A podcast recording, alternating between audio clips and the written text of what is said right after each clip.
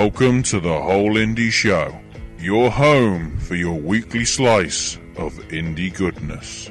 So it's natural that I ask myself, is this a risk I'm willing to take? And the answer?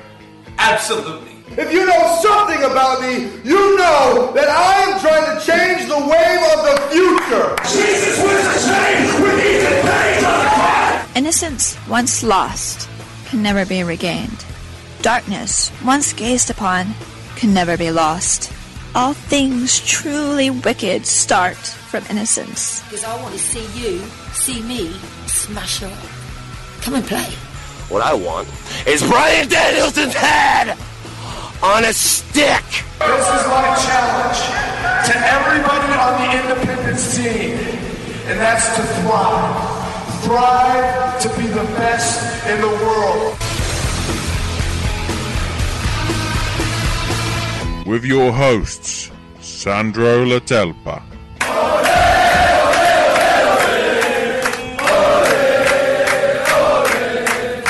And Ashley Richardson. I knew we'd tear the fucking roof off.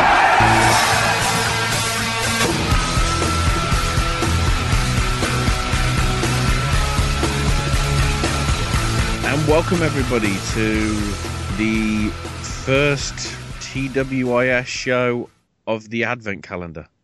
Yeah, sorry. That's a that's a dodgy line. Especially because this would only have this Advent calendar would only have three doors. Unless of course you listen to it every day, which I would recommend. You know, just download it, delete it, and then download it again the next day, as if it's a new podcast. Might boost the numbers. I don't know. Regardless, this is Ashley, as ever. And joining me is Sandro. And who'd have thought it? Everything happened this week and next week and the week after. Yeah, yeah, a lot of stuff happened this past week. Um, Walking Dead was awesome. Sad that Beth died. That's fucked up, but someone's got to die.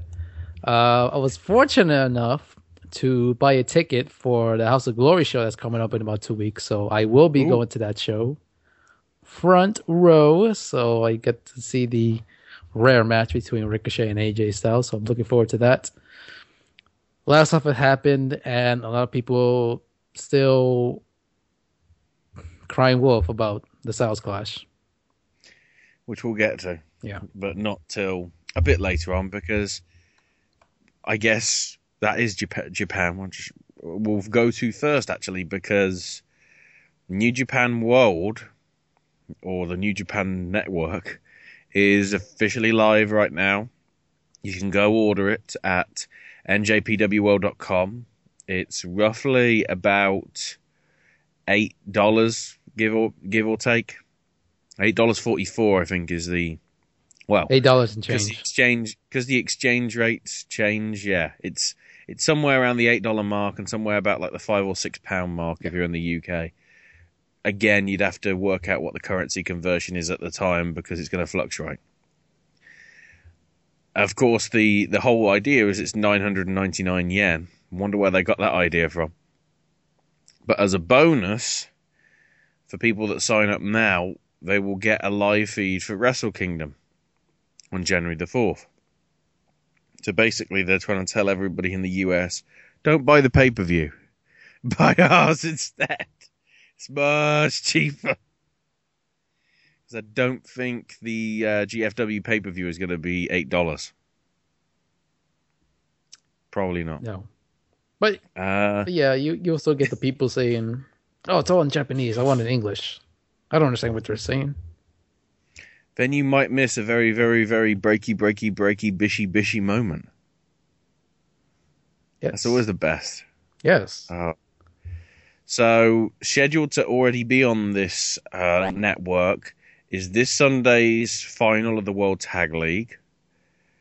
The three of the two, three of the shows as part of the Road to Tokyo Dome before Christmas, and then the crazy January weekend with the Big Pro Wrestling Festival on the Saturday, Wrestle Kingdom 9 as well as its pre-show on the Sunday, and then Monday the New Year Dash.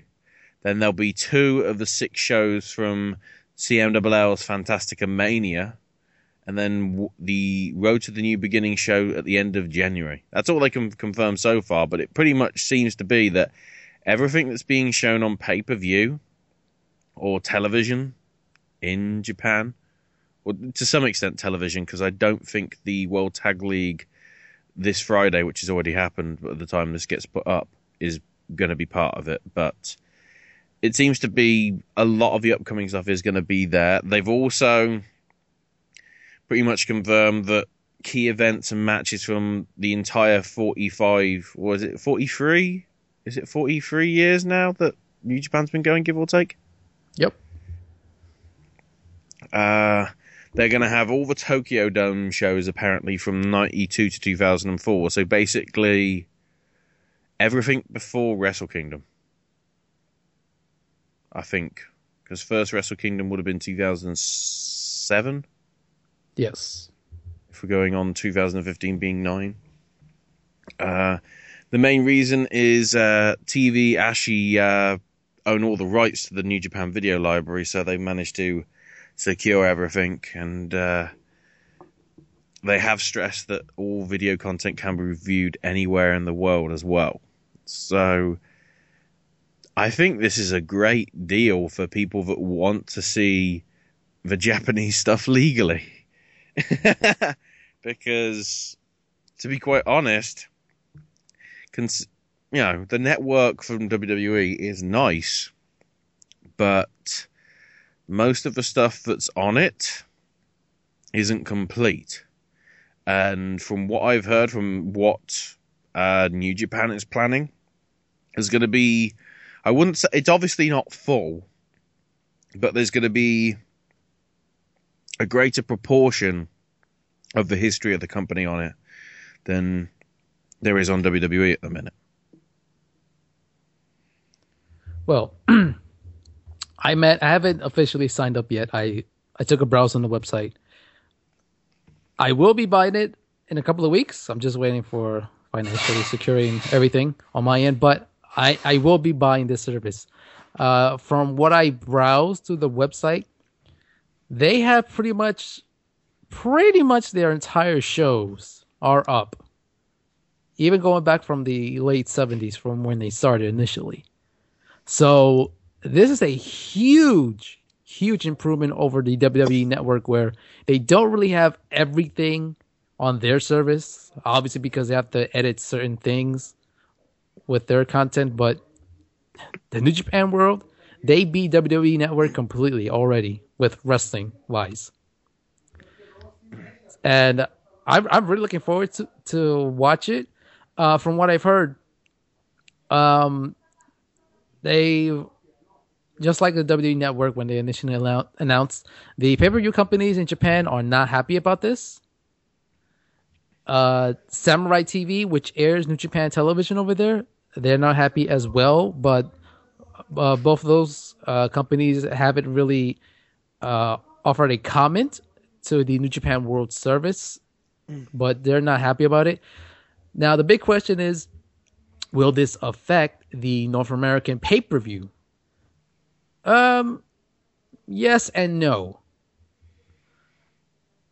Will this have lesser buys for the buy rates? Possibly. Uh, I think the huge factor that is going to bring a bit more people to watch the Wrestle Kingdom show is obviously Jim Ross. Uh, Yeah, people that which I don't think you'll get on the world feed. People that don't necessarily watch Japanese wrestling, but they know who Jim Ross is, and they say, oh, "Okay, we're gonna have this international product shown on pay per view, and Jim Ross is gonna do commentary." They're gonna be like, "Oh, Jim Ross is gonna do commentary. Okay, I might check it out." Now, for the usual people that watches New Japan on a regular basis, you know, it's a no brainer. I, I think people will probably watch the New Japan World version, whether it's live or even on archive, because I'm pretty sure once the show is finished initially, the archive will be up immediately. And we don't know if the North American version will be edited because the Tokyo Dome shows do go very long.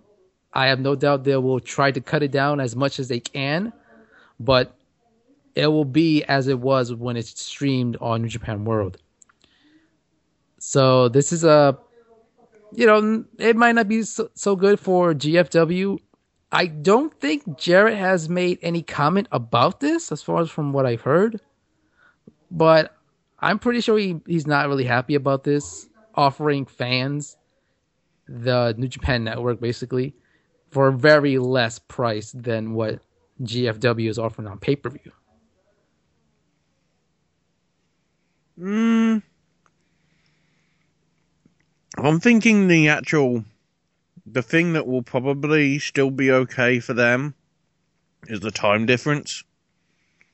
Because I think some people that are intrigued in Jim Ross will not want to get up at two in the morning. Uh, you know, to no. watch it No, no, they won't. The tape delay version, I think, could actually be a draw.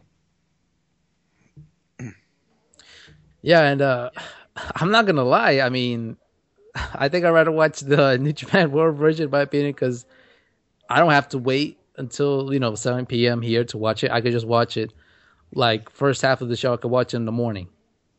You know, Yeah. but for you know casual fans, as I said, that don't really watch Japanese wrestling, they'll probably want, want to watch it on pay per view, and they might not even be aware that there's this service. But at the same time, I don't think that they'll be interested in doing it because obviously the website is in Japanese. And yes, you can. There is two different ways. If you have Google Chrome, it has the translate button as well. Uh, for those that have like Firefox, like I do, uh, if you go to the tool section of the browser, just go to add-ons and just search Google Translate. There is an app for that, and you could obviously put that on the on your toolbar and just hit the translate button and it will automatically you know translate in english.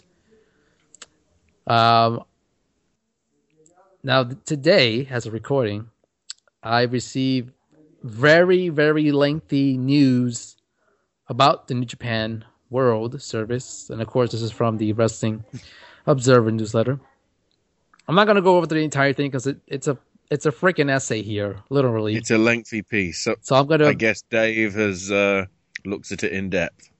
So I'm gonna give an abridged version as I can. Excuse me.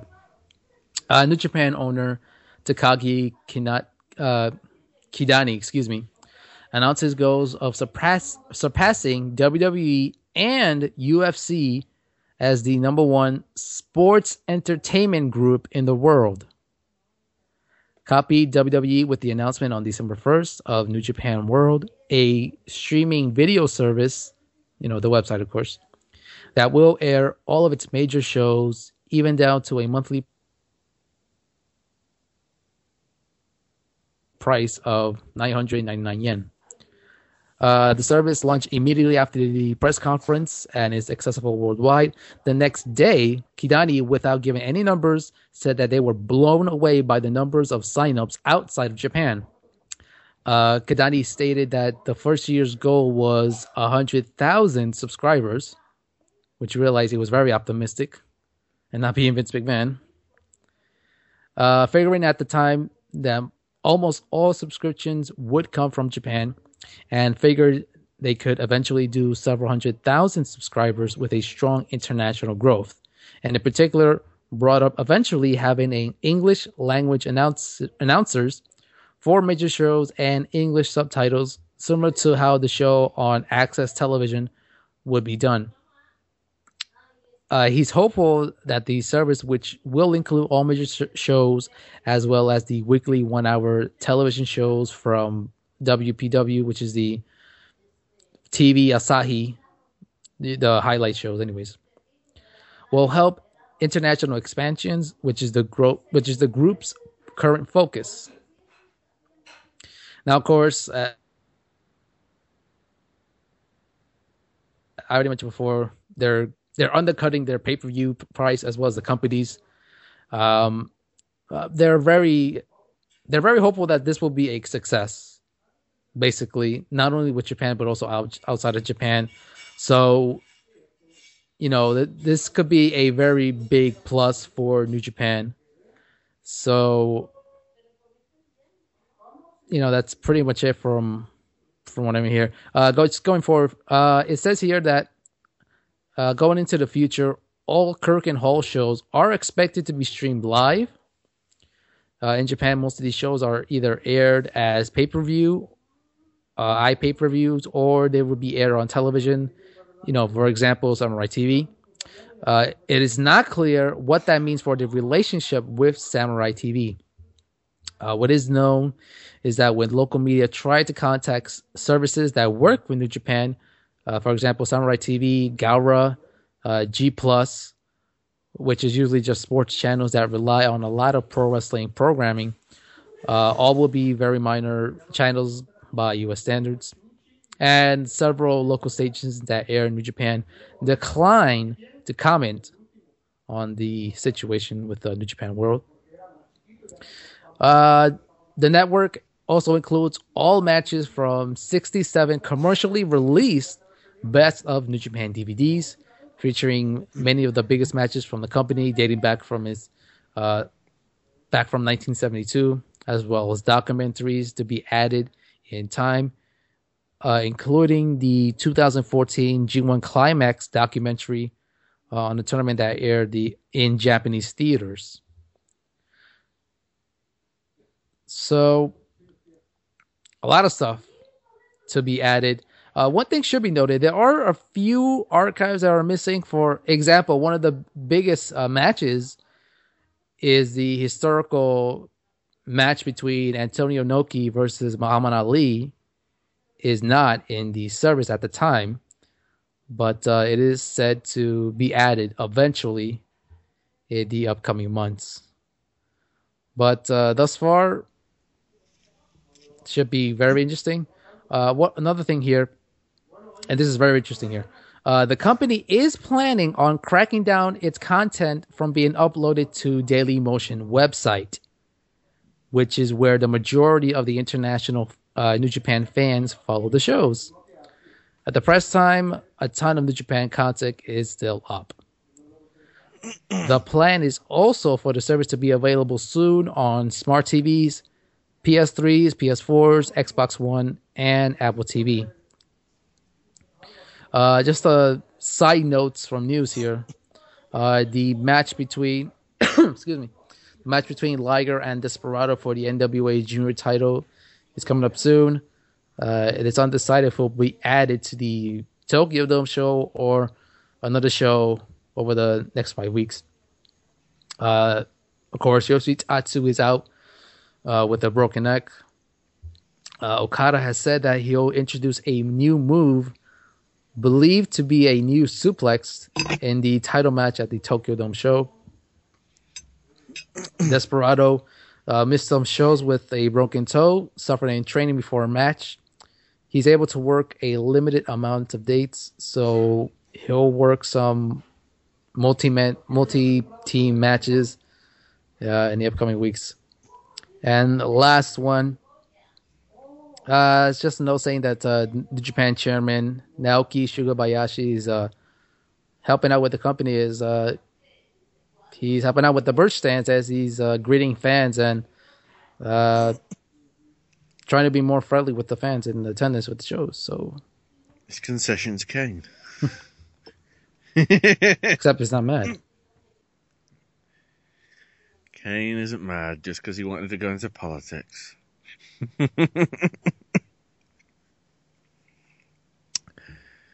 so yeah, that sounds. I'm guessing the Ali thing is probably right to shoot because the Ali family, possibly. Maybe, but uh, I'm, I'm pretty sure they'll get it up. Yeah. Eventually. but yeah, like I said, I, I was browsing through their content and like I said, a lot of shows. And one of the big differences between the New Japan Network and the WWE Network, in the WWE Network, uh, you can watch shows, but you have to watch it in basically one big file. On the New Japan World service, you can watch an entire show, but it is split up in matches. So you can watch whatever match you want instead of Mhm. watching the entire show in one big file. So I think that's a big plus in my opinion.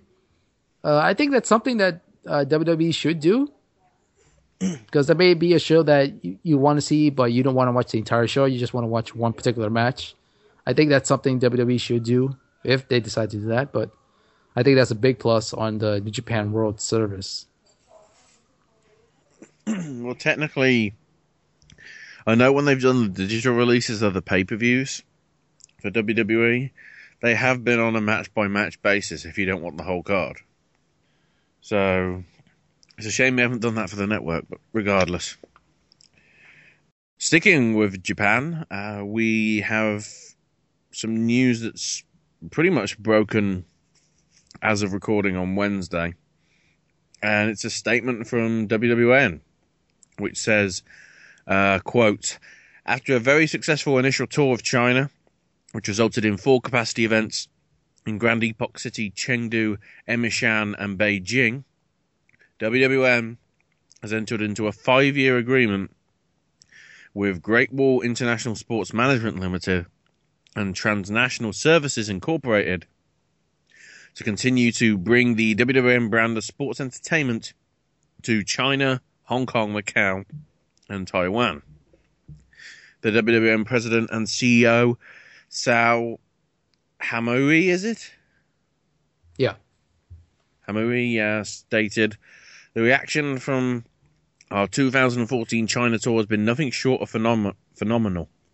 Over 16,000 fans witnessed our events live, and millions more have now seen the television airing of our November 16th event from the MasterCard Center in Beijing. This agreement will allow WWN, along with our partners, Great Wall and Transnational, to do multiple tours annually throughout the region. So bad luck, Sandro. You're never going to go to an Evolve show again. Uh, possibly. I should note that it was revealed. Uh, think it was Tuesday or Monday. I don't remember. But anyways, Gabe said they're having shows in Florida in January. Now the thing is, we don't know how many tours they're doing for each year. Uh, they did say that they will have their next tour in the spring of next year. So I'm assuming possibly after WrestleMania weekend. Um, mm.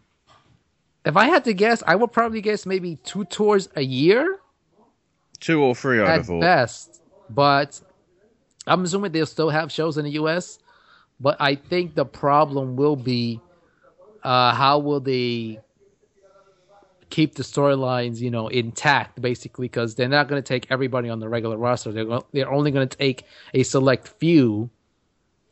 And obviously, we saw in the in the first tour that uh, certain talents that uh, pairings didn't really make much sense. You know, like a heel versus heel or face versus face. We're gonna, I think we're gonna keep seeing that once they do tours in in Asia, not just Japan because we don't know they're not going to Japan as of this moment. But it's good for the talents. At the same time, it it could be bad for I guess the fans because they're not gonna have much shows here, and I'm not really sure if they want to keep up with the WWN product if they're gonna keep going frequently in Asia. So it could turn off some fans, but I mean, we'll have to wait and see. I don't think mm. Shine will be affected that much. Um, I'm not sure how that that one's going to work because obviously, obviously with the title change and they only had four women on that tour, how many of the are they going to add? Now they're going to you know keep going more frequently in Asia. So uh, it should be very interesting what's going to happen next year and the upcoming years as well. Yeah, because a five-year deal means that'll be what end of 2019. Yeah, pretty much. And also, we don't know how many shows they'll have. Are they going to have four shows? Or are they going to have more shows? Obviously, uh, they'll clear it up once uh, April is close. So Hopefully by March, we'll hear something yeah, about it. Yeah, within the next few months, I'd have thought. Because I think the first China tour was about a month or two's notice. Uh, yes. they said they were going. So I'd say something somewhere around then. Yeah, and then some of the talents thought it was a joke, you know, because there's really no wrestling there. So, but now they're gonna do it on a regular basis. So, you know, as I said, good for the talents, and hopefully it will work out for them. And if it's a failure, hashtag we told you so. well, they have a five year deal, so I mean, unless the people in uh, China want to just end it, it's up to them. Yeah, we'll, we'll see.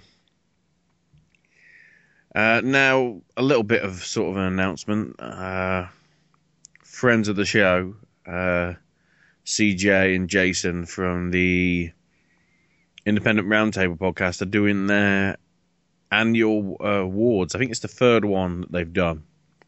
Started up in 2012. Uh, you can find the link as to put your vote in over on their site. As I say, the link is up on our social media stuff. Uh, and speaking of social media, a lot of videos and everything cropping up this week. We had Delirious confronting Ultramantis Black in the library, building up to obviously their big match this weekend, which we'll get to later. Uh, Team Tremendous interrogating Alex Reynolds, and then we had the the little plea bargain deal thing. And uh, dear Lord, the amount of corpsing in those videos is brilliant. Especially out of date Mountain Dew. Don't know why, just is. Uh, TV from last week uh, got put up with Davey Richards versus Sami Callihan and Louis Lyndon versus Josh Alexander. Um, has the has the new one been put up as a recording? Uh, yes, it's uploaded. What's on that one? Uh, I haven't managed to check it out to be honest. Oh, okay. So, doing prep work here. Uh, we got AIW with a DVD trailer for Girls Night Out 14, as well as Cats doing commentary. Don't worry, Teddy Hart is not involved. Uh, Smash Wrestling are having their Smash Awards that you can vote till this Sunday, so go to the link again on our social media. Also, check out episode 27 of Smash TV.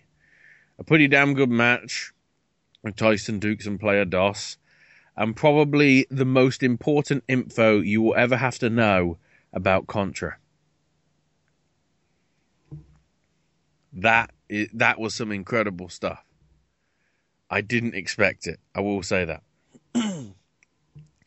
Obviously, you've also got uh, episode three of Brian Myers making towns, episode seventy-eight and seventy-nine, and probably by now, possibly eighty of the Candice and Joey show.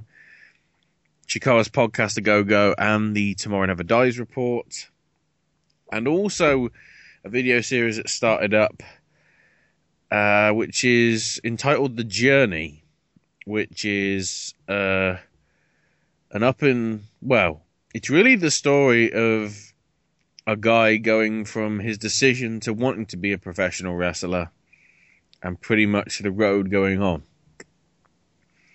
Now, there's two parts possibly free so far up. And you can check those out on the social media pages as well. It actually is it's it's actually sort of a documentary style thing. So it'd be interesting to see them like stuck together once uh, they're all put out in like one full format thing. Sandra has no pointing. Oh no, sorry. It's just a little info on this. Um, the wrestler in particular is uh, Kurt Robertson.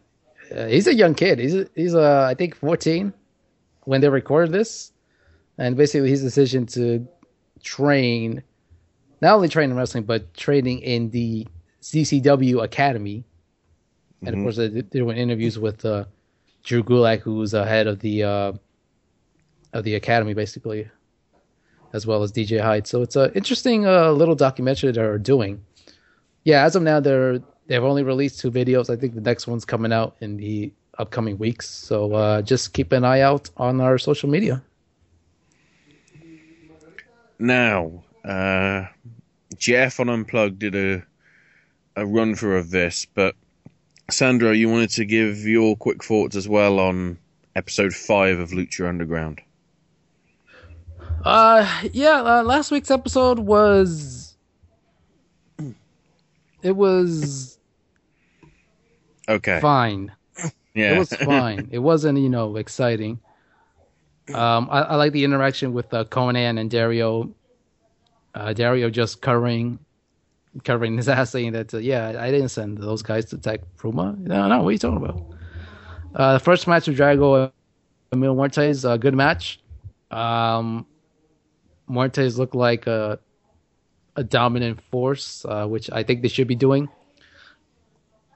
Um, Catrina looked fine as fuck. God damn. That's a technical term, people. Fine as fuck. Uh, but yeah, yeah, Mil Muertes is doing pretty good. Um, I was really surprised that they started, they had this match. Uh, Sexy Star and Chavo Jr. I probably would have thought they would have saved it, especially they should save it for like a main event match, but it was the second match already in the in the TV. Um, the match was fine. Uh, I thought after the match was well. Well, first off, uh, I didn't really mind the ending of uh, Sexy Star wanting to hit Chavo with a chair, which makes sense because you know she wants payback for what Chavo did. And basically, the ref got in the way, tell him, "No, you can't do that. If you do it, I'm going to disqualify you." So she responds by basically kicking the referee in the junk, which is hilarious. And of course, the fans pop for it. So uh, she's about to go hit Chavo with the chair. Uh, for some reason, Pentagon Jr. comes in, takes the chair. It seems like he was about to hit Chavo, which made no sense. And then there's a very long pause, which looked very awkward in my opinion. And then all of a sudden, uh, Fénix comes in and uh, I guess sidekicks uh, Pentagon with the chair, which look really rehearsed. Mm. It, it didn't look good in my opinion. I thought it looked kind of it looked really rehearsed. But I guess they're they're hyping up, uh, I guess, a mixed tag match. I guess. So we'll see how that pans out. Uh, there was a video problem with uh, Johnny Mundo, and I have to mention this because there was one line that when he said it, I just started to laugh. Uh, basically, what he said was it was a, a gist of, yeah, I was in a in a different company and uh, I broke all the rules and I did what I wanted. I'm like, Really? really? you did that? Oh, okay. I, I guess he, he thinks he's a Phil Brooks. Yeah. I- I guess he, he thinks he's Phil Brooks. I guess. Or Bryan Danielson. no, I'll probably compare him. To, I'll probably compare that theory to Phil Brooks. Let's be realistic here. Yeah, I I- I just started to laugh when he said that. Like, come on, really? Some would say Brian broke the rules. Well, that was because Phil Brooks left. He quit. True. Or some people, or some people call him a quieter. I guess people don't know how to spell, unfortunately. But uh, I think one thing uh, I feel that he should probably change his look because he has the same look that he had when he was in WWE. Uh, I don't know. If you're going under a new name, I would say change the look, get different gear or something. Because that's what people are gonna see him as, as a former WWE guy. But that's just me. Um, main event, uh, street fights, uh, Big Ryck, Prince Puma. Um, uh, for a street fight, um, it was good. It was fine for what it was. Uh, started off slow in the beginning, but it picked up eventually. oh, excuse me. I wasn't really surprised with uh, the Crenshaw crew uh, getting involved. That was expected. I will admit, uh, when Mundo came out, basically jumping off the balcony, it looked pretty cool, and he kind of looked like a superhero coming down. the way it was shot. So I'll I'll give them kudos That- for that. I, th- I think that spot is in the TV advert every week that I see. Well, they should put that from now on because, like I said, it looked really cool. I'll give them kudos on that. Um, Mundo was about to hit Big Ryck with a chair, but Ryck got out of the way and he accidentally hit Puma. Uh, Mundo uh, feels sorry for what he did, and then the rest of the Crenshaw crew took him out. Then they put a table. Big Ryck cat- catches him and hits uh, basically a Uranage or rock bottom for casual people. And through the table, Crenshaw crew stands tall, and uh, Big Ryck gets the win, pinning Prince Puma. So, you know, a lot of uh, tension going around. We well, looks like it's going to happen eventually with uh, Puma and Mundo. We'll see how that pans out. But uh, yeah, overall, it was a it was a fine show. So, uh, we now move into results because I've got a lot to get through.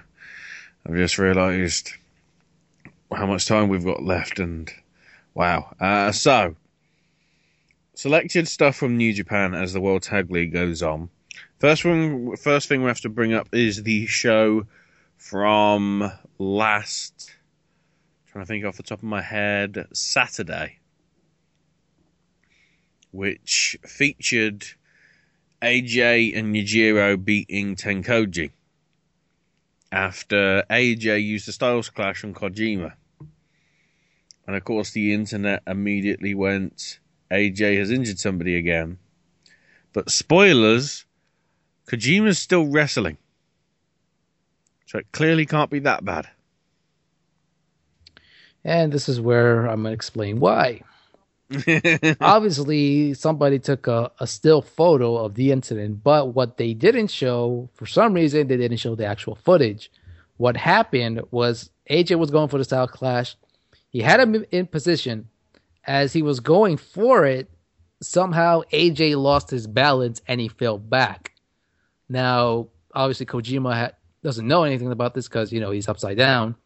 So his thought was, okay, he's going for the Clash. Now, I should tilt my head, head back, which he did. But unfortunately, as he did, um, he didn't really hurt himself. He kind of skid his forehead, basically, from the footage that I saw. And it was very clear as day. Uh, he wasn't hurt. The match continued, and Kojima continued to wrestle the match. Obviously, he had to take a little pause because uh, they wanted to check on him. But he is fine. He's still wrestling.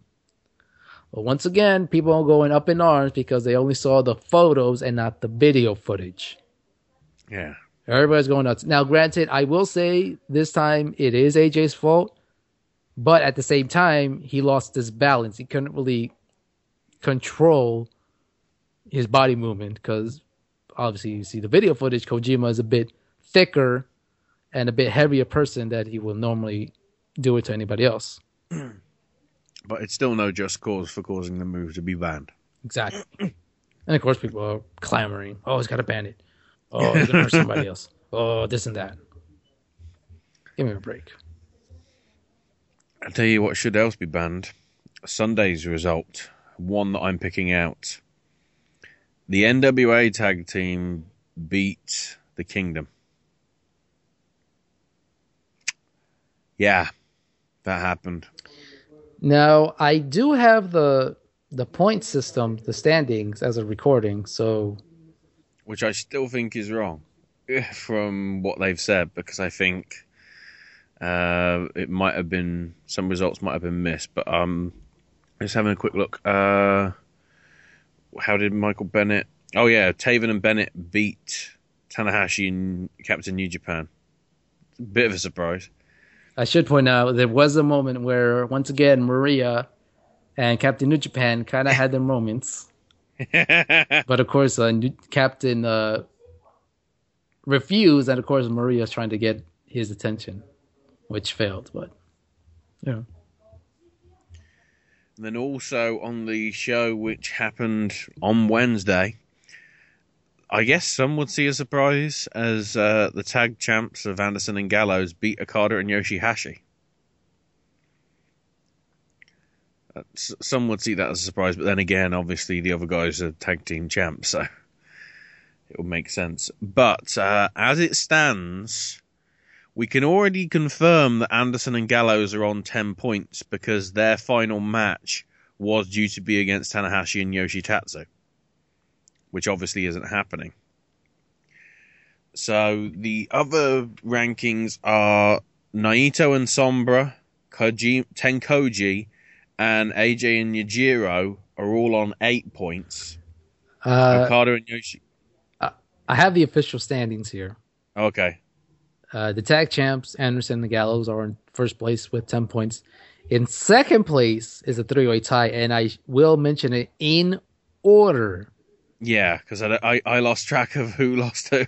AJ and Yujiro are in second place with eight points. Right. Tenkoji is in third place, and Naito Sombra in fourth place. Then fifth. I'm Uh, guessing. it's Okada and Yoshihashi, and then after that, it's the Kingdom, uh, Taven and Bennett. They're tied with six points.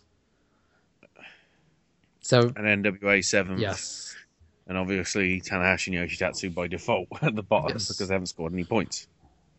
now in Block For B, Block B, yeah, for Block B, that's. excuse me. I'm, I mean, judging from what I remember, is is it Archer and David Boy Smith at the top? Uh, there are two teams tied with eight points. Uh, Killer Elite Squad, there are placed in first place. And the second team behind them is Nakamura and Ishii. Right. Now, in second place, a three way tie with six points. No, it isn't. Well, well, from what I have, yes. Three teams are I tied. thought if it was a double count out, it's a one point. I don't know. From what I'm seeing, there's three teams with six points. Okay. So it's a team of Minoru Suzuki and Takashi Iizuka, Yuji Nagata and, and Manabu Nakanishi, and the third team is Hiroki Goto and Katsuyori Shibata. because on the show that happened on the Wednesday, Suzuki and Iizuka's match with Yano and Sakuraba went to a double count out. Because they all started fighting, you know, Sakuraba was obviously fighting Suzuki, and Iizuka was fighting Toru Yano. Nobody got to the ring in time, so uh, it was declared a double count out. So I don't know whether that's how they get one point each or not. Well, I don't know, but uh, that's what I'm reading here. And in last place, another three-way tie with uh, four points. Uh, Makabe and Tomoaki Honma, Toriano and Kazushi Sakuraba, and Bad Luck Fale and Tama Tonga. Um, and it pretty much is boiling down to uh, a couple of matches in Block B that look to be deciding what happens uh, there, and then all three matches from Block A because it's the three teams on eight and the I'm trying to think. Uh, obviously, uh, Gallows and Gallows and Anderson are obviously still on ten. Uh, uh, did Anderson? Who did Anderson and Gallows lose to? Have you got the chart in front of you or anything? Because I'm just wondering if that'll come into effect with on victories for AJ or Tenkoji or uh, Naito and Sombra. Um, trying to look at it here real quick. Uh, actually, they lost to AJ and uh, Takahashi back Mhm. on Tuesday, well, yesterday, basically. Yeah, apparently, uh, Styles uh, hit the Styles Clash on Carl for the win. So if they did win, they would be in number one position then. Yep. So that's that sort of levels that out as being what the main event of Block A now is going to be. So it means that we are now down to uh, we're now down to the final, which is Sunday, I think. Yes. And then then I'm guessing from that that's when we'll unless of course a certain 3D team invade and this World Tag League thing means nothing. and it's actually going to be Team 3D versus Bullet Club. I don't know. I probably would prefer Goto and Shibata, but that depends if they'll win it. But Because of course they have one show to go. Of course, what happens if the tag champs win? Then they'll have to think of some way to have no more contenderships. Uh, I think it's the following week. Yeah, because they have like three shows on the 18th through the 20th. So That's how that's how you bring in Team 3D. I mean, unless opening if they want to. unless they want to put like a three way or four way, you know, Mhm. they could do that. Yeah, but you've already got that with the juniors.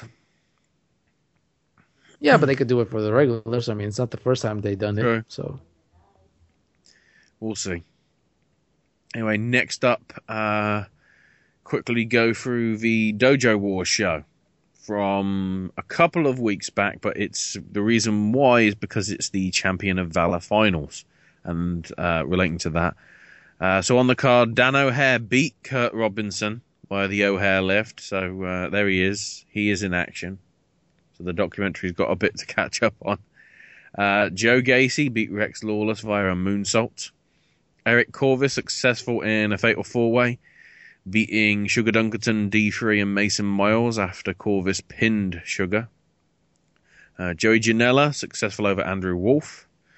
Then in six person tag, Brittany Blake, Frankie Pickard, and Persistent Percy beat uh, Trooper, Audubon, Ben Ortiz, and Jonathan Evans. And then in the Champion of Valor final, Connor Claxton comes from one fall down to beat Ryan Galeone two to one to become the inaugural champion of Valor, and I think it was a was it a prize of five thousand dollars. I think. Yeah, from what I've heard, it's from a private sponsor. uh, Gallion got the first fall with a roundhouse kick. Uh, Claxton leveled it up with a magistral cradle, and then a submission with a cross arm breaker, getting the win.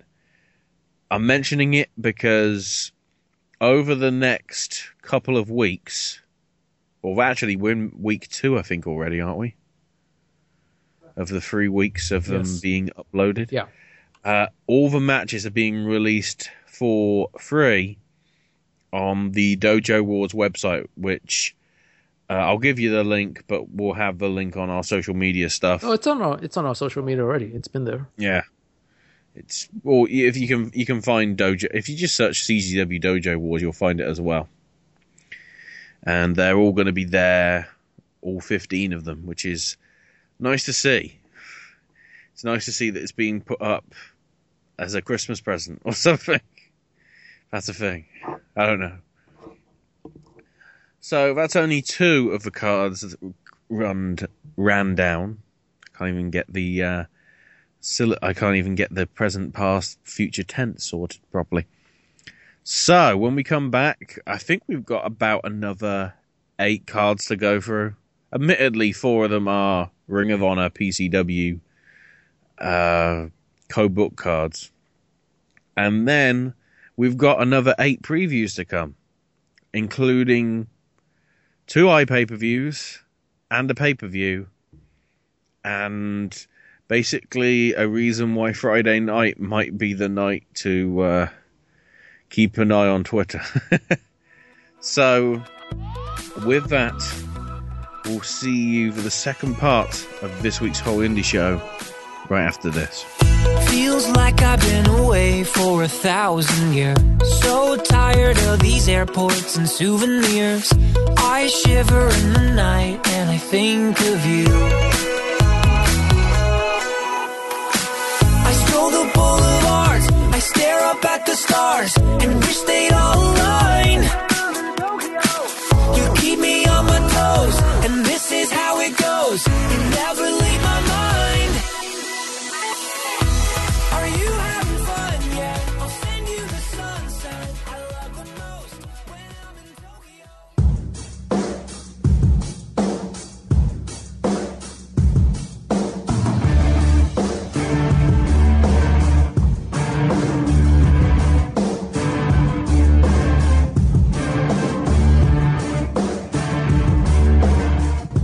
Hey guys, it's me, Mr. Money on the Mic, Jeff Jackson.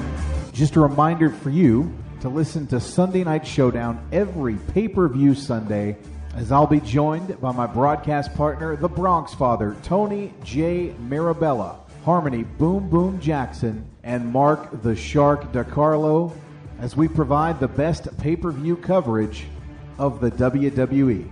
And it starts at 8 p.m. Eastern, 5 p.m. Pacific Time, every pay per view Sunday. Sunday Night Showdown, your home for WWE pay per view coverage.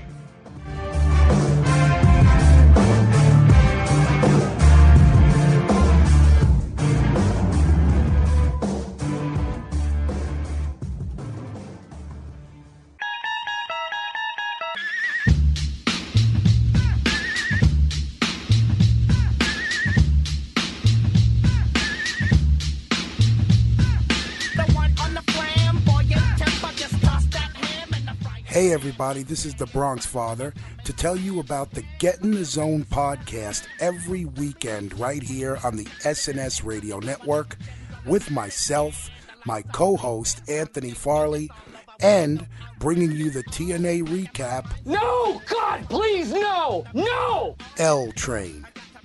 We also cover SmackDown, some news, and you might even get moments like this. Oh, my brother! Testify! Wow.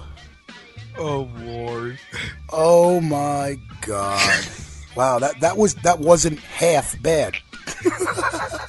What the f- To quote, see, since I'm imitating, since I'm imitating Devon tonight, I might as well run the gamut of black wrestlers and go with Booker T.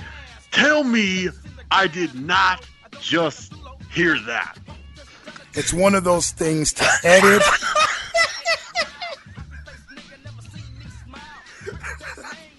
to edit or not to edit? That is the question. For the reaction Anthony's giving, you cannot edit this one. Oh, shit. Anthony's dead. He's just done. Oh, we might as well just end the show right now. So, check out the archive every single weekend and drop us an email anytime. SNS Get in the Zone at gmail.com. Right here on the SNS Radio Network. You dig that?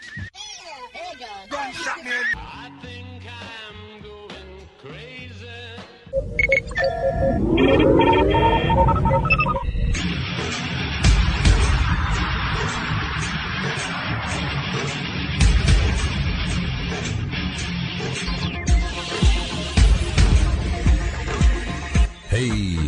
wrestling fans. Do you want to break from the day to day ins and outs of the WWE, TNA, and Ring of Honor? Do you like talk radio that pulls no punches? And do you like your sci fi and fantasy? Well, tune in to the Elite Force podcast each and every midweek with Chuck W. And each weekend with William Walkie Walker and Mindwipe. Exclusively on the SNS Radio Network and the Chris Jones Gaming Network. Yeah.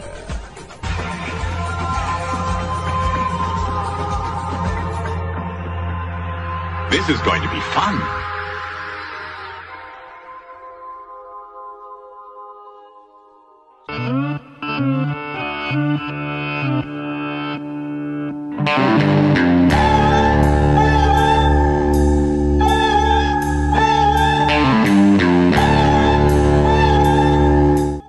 Fan of wrestling shoot DVDs, wrestling action figures, wrestling memorabilia?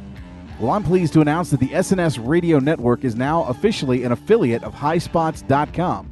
So when you go to the SNS Radio Network site, click on the HighSpots banner on the main page, and it takes you directly to High Spots. Now, I'm not saying you need to buy something from HighSpots.com, but if you do, you're helping to support the SNS Radio Network by going through High Spots on the link on the SNS Radio Network page. And every purchase gives a kickback to the SNS Radio Network, helping us keep all the programming here free for you.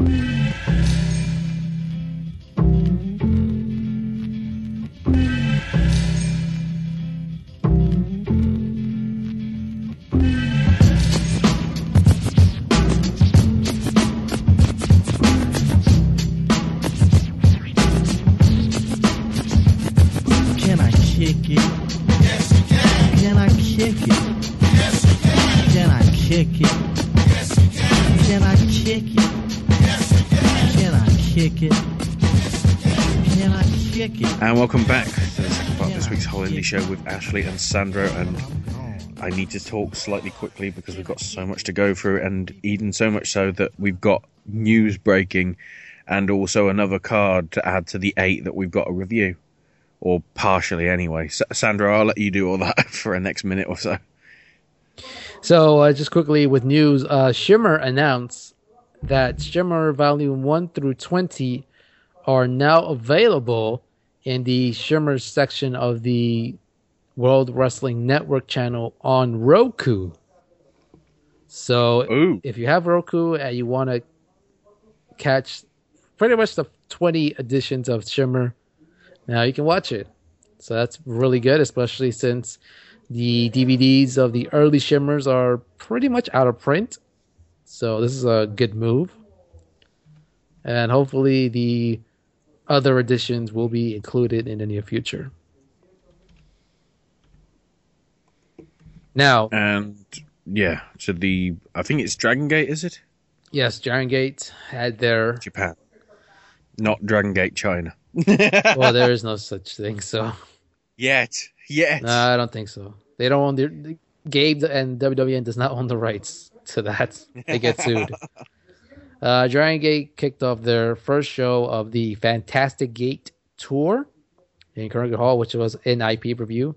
Uh, just going over through some of the most important matches. Uh, there was one big eight man tag with Don Fujii alongside with the Jimmies of Genki Horiguchi, H.A. Jimmy, Ryo Jimmy Saito, and Jimmy Susumu defeating the team uh, Masato Yoshino, K-Ness, Kenichiro Arai, and Super Shisa when Susumu pinned K-Ness. Now, the reason because of this match, uh, Don Fujii and Jimmy Saito have a uh, on and off friendship. Uh, back in the day, in the old Toryumon days, uh, Saito's gimmick was a bicycle enthusiast, basically coming out with a bicycle, and uh, he kind of formed a a short form tag team with the Don Fujii, and they were known as the Bicyclists. And he kind of invited him for this match in particular. And after the match, they all did the the Jimmy's dance, I guess, in celebration, which I'm pretty sure was hilarious. uh, semi main event, uh, Monster Express of Akira Tozawa and Shingo Takagi defeating the uh, DS Hearts team, uh, Masaaki Mochizuki and BB Hulk with Shingo pinning BB with the pumping bomber. And the main event was for the Open the Twin Gate tag team titles, as we have new champions as the Millennials of T Hawk and Eita defeating Osaka 06 of Shima and Gamma, with T Hawk defeating Shima with the Night Ride. And uh, Millennials are now the 34 champions. So they're pretty much talking crap on Osaka 06 from the Millennials, and all of a sudden, uh, Shima and Gamma decide to turn heel on the Tokyo crowd because they're crapping on Tokyo crowd, saying that Osaka respects us more, and we want to get the hell out of here. So I guess they're they're heels now in Tokyo because they the crowd was not really uh, responsive with that reaction, so they booed them out of the venue. so the millennials were heels are still heels, but now Osaka 06 are heels. God damn it! Well, it's, it's just Dragon Gate. By the way, how did Dolphin get on? But uh, anyways, after the match, uh, T Hawk and Eita talking to um, I think he was in the opening match. If I'm not, yeah, he was in the opening match, and his team won, but he yeah, didn't get the That's pinfall. all So. that matters. That's all that matters. So Dolphin win. So as the millennials are talking about their victorious win, uh, Mad Blankey comes out, kind of tells them to get out of the ring because they have an announcement to make. Uh, with uh, Doi and and uh, Crazy are hurt at the moment. Uh, there's going to be somewhat of a reboot with for Mad Blankey, I guess. Uh, so they basically said there's going to be a new Mad Blankey uh, starting on the December 16th Korakuen Hall show. Uh, basically, the current version will continue their activity through the 14th show as a per. Um, they uh, Naruki Doi brought back a concept that he had during the Blood Warriors Junction 3 feud, which was the Doi Darts, in which he has a a chart basically, and it has several names, and he throws darts at them to have like a, a wild card match basically. So basically, the Doi Darts process was to fly, to find reinforcements to keep Mad Blankey competitive while Doi and Crazy are out rehabbing their injuries. Uh, the new members are not necessarily permanent for the. Uh, their membership is currently only for an indefinite length of time and could potentially come to win, when Doi or Crazy return. So they had the Doi darts, and because of this, uh, usually in the last Korakuen show, they have like a a big ten man tag. So with the concept of the Doi darts, uh, they ask kids in the audience to come in and basically pick the participants in the big 10 man match. So on one side, we have Gamma, Shachihoko Boy, Don Fujii, Ryojimi Saito, and Jimmy Kanda. And on the other side, uh, we have Kenichi- Kenichiro Arai, Punch Tominaga, Yosuke Santa Maria, Shima, and the young rookie Yuga Hayashi. So those teams are going to face each other at the December 16th uh, Korakuen show, which I'm assuming will be an iPay review. Pretty much every Korakuen Hall show is, isn't it? yes. And they added one more match for the Final Gate pay per view. Uh, besides the uh, Dream Gate title match, uh, for the Twin Gate title, uh, the new champs T-Hawk and Eita will defend against Yamato and Cyber Kong. Okay. But still no news on Dolphin. no, he'll he'll be on the cards. You know he always will. He'll be there somewhere. right. So next up on results, uh, the PCW and Ring of Honor Super Show of Honor cards. So night one, show one on Friday saw uh, in a six man scramble Joey Hayes beating ACH, Cedric Alexander, Charlie Garrett, Dean Allmark, and El Ligero. Brodus Clay beat Michael Elgin. Apparently, he is a wrestling legend. Uh, Delirious beat Madman Manson. Lance Storm beat Martin Kirby. Dave Mastiff was successful over Adam Cole because fuck British boot camp. Just my opinion. Uh, Tommaso Ciampa successful over Uhaa Nation.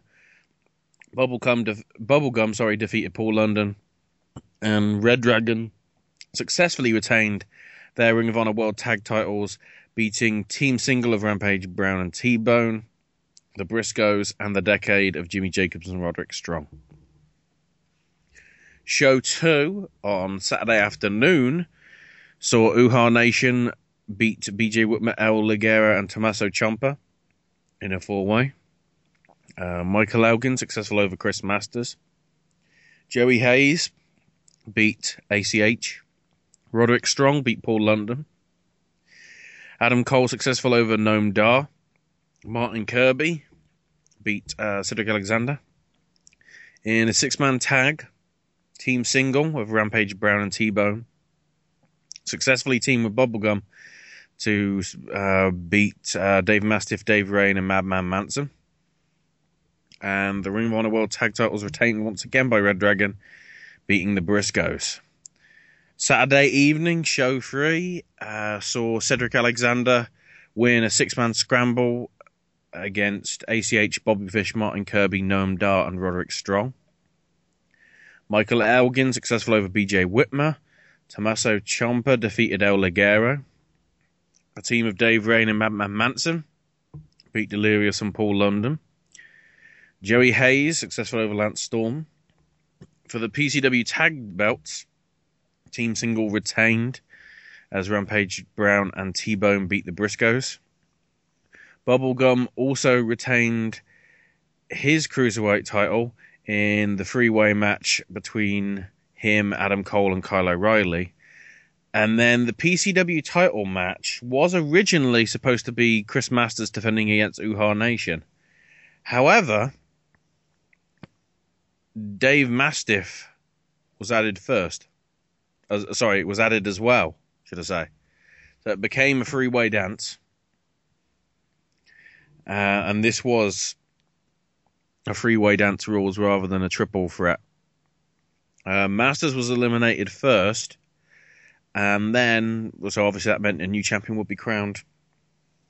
And eventually, it was Uhaa Nation successful over Dave Mastiff, so Uhaa Nation is your new PCW World Heavyweight Champion.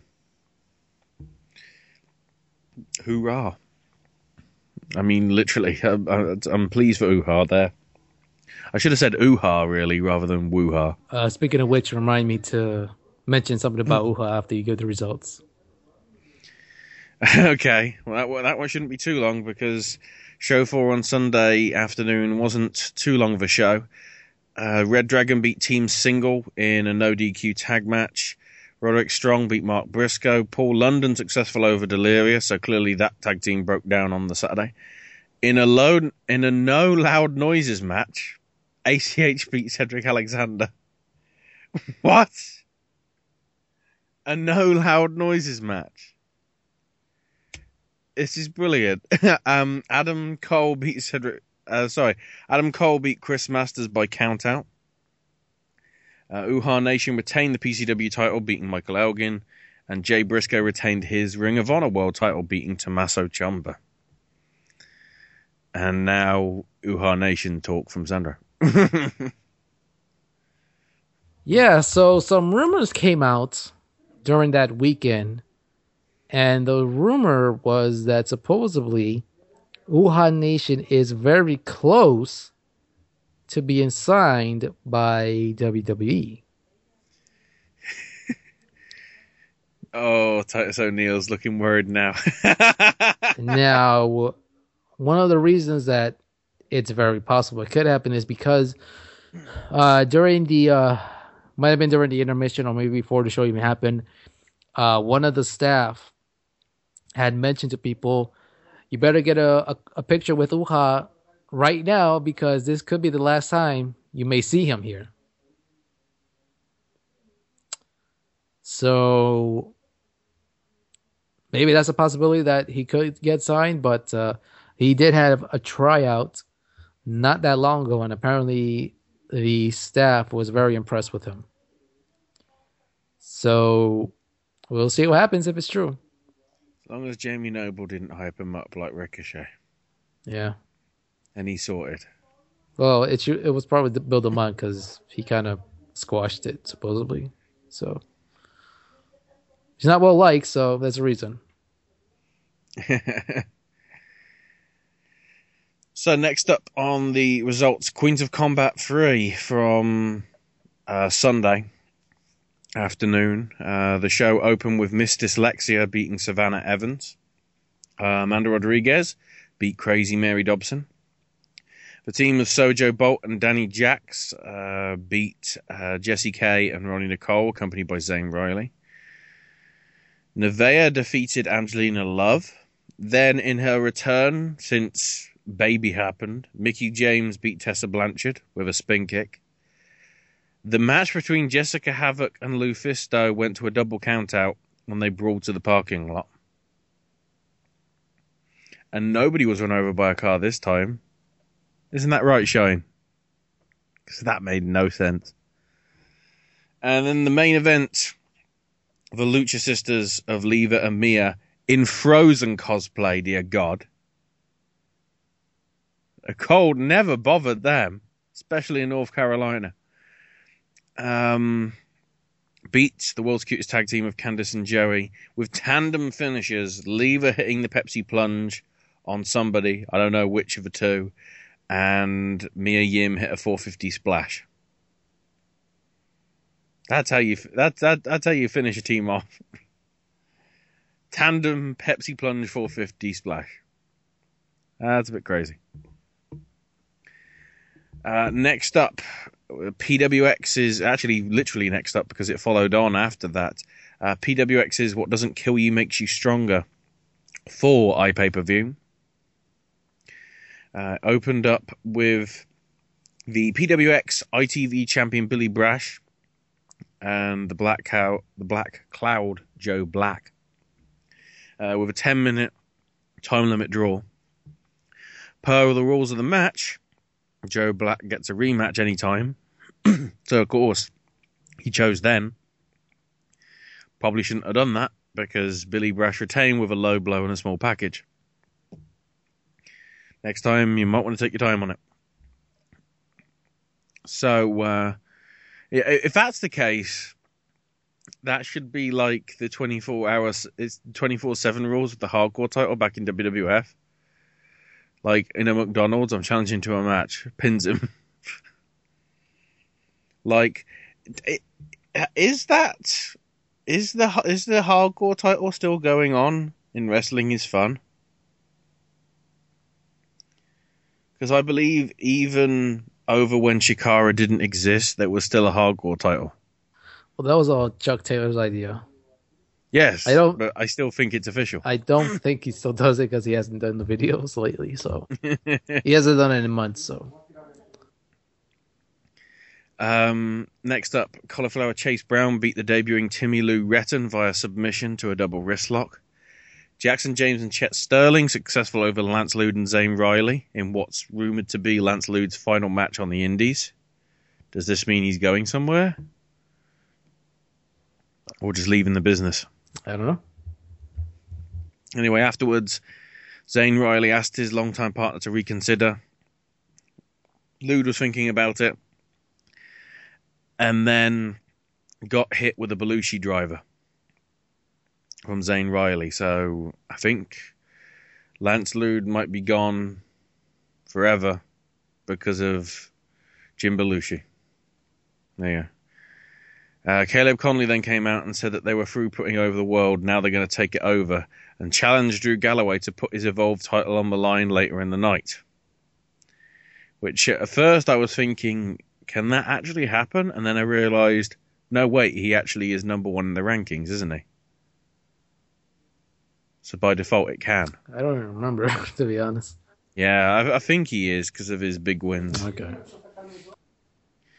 We'll just nod and say yes. Uh, Moose beat Chip Day with a spear. Uh, the head honcho Trevor Lee then returned and asked what's wrong with the company and what they have against Trevor Lee because I guess they booed him. He then answered his own question, saying that CWF Mid Atlantic was a far better promotion. Oh, it's like that, is it? Uh, then the PWX Tag Champs Country Jacked came out and gave Trevor an opportunity to substitute for the injured Corey Hollis in their match. So,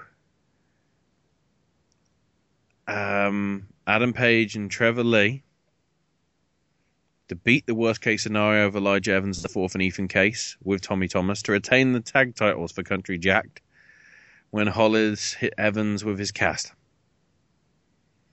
It's a pretty clever move.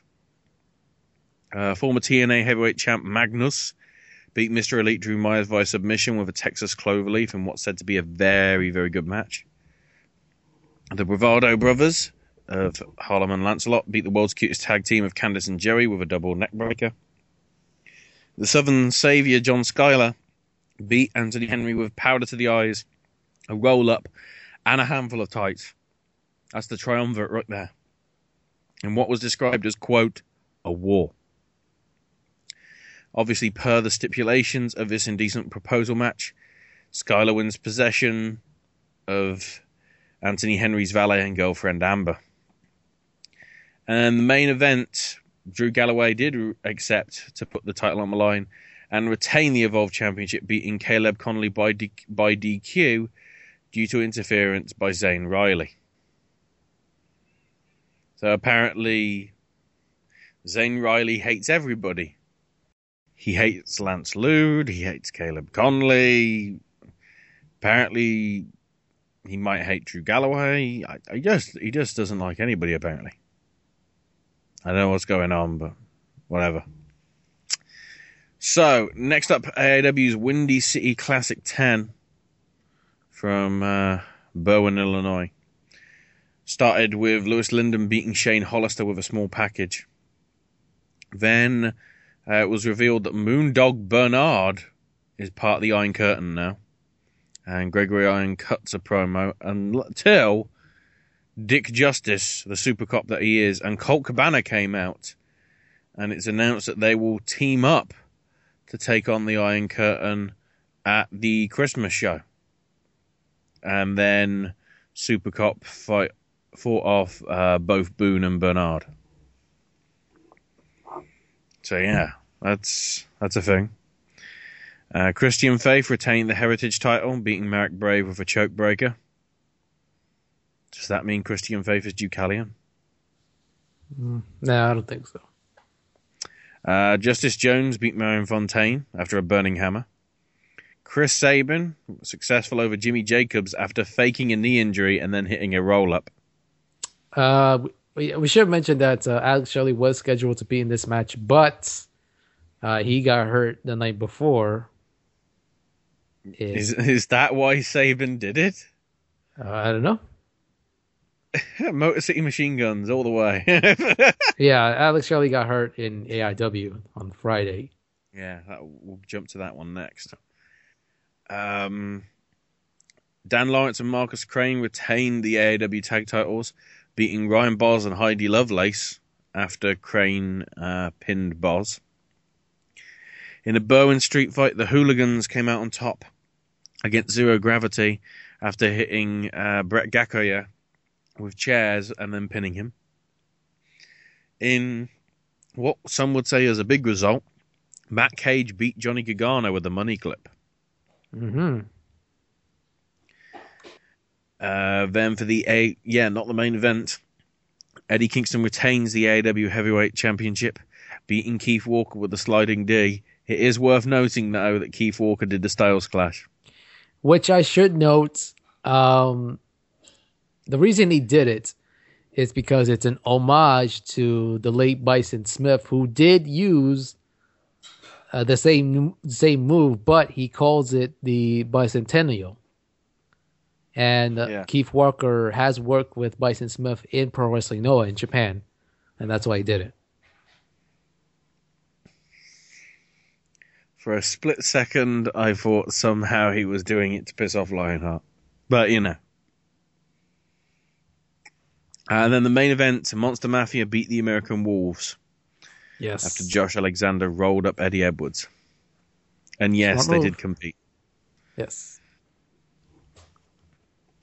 So, uh, next we get to the final show at Turner's Hall, AIW's Hell on Earth 10, which opened with Alex Shelley beating Josh Prohibition, although, as we previously mentioned, Shelley did get injured during this match. Uh, Nasty Ross then beat Jimmy Jacobs by DQ. So that purpose was something, I guess. I don't know. Uh, the League of Justice beat the Iron Curtain. Eddie Kingston beat Ethan Page in the dog collar match. Johnny Gargano successful over Matt Cross, but only by DQ, so I don't know what happened there.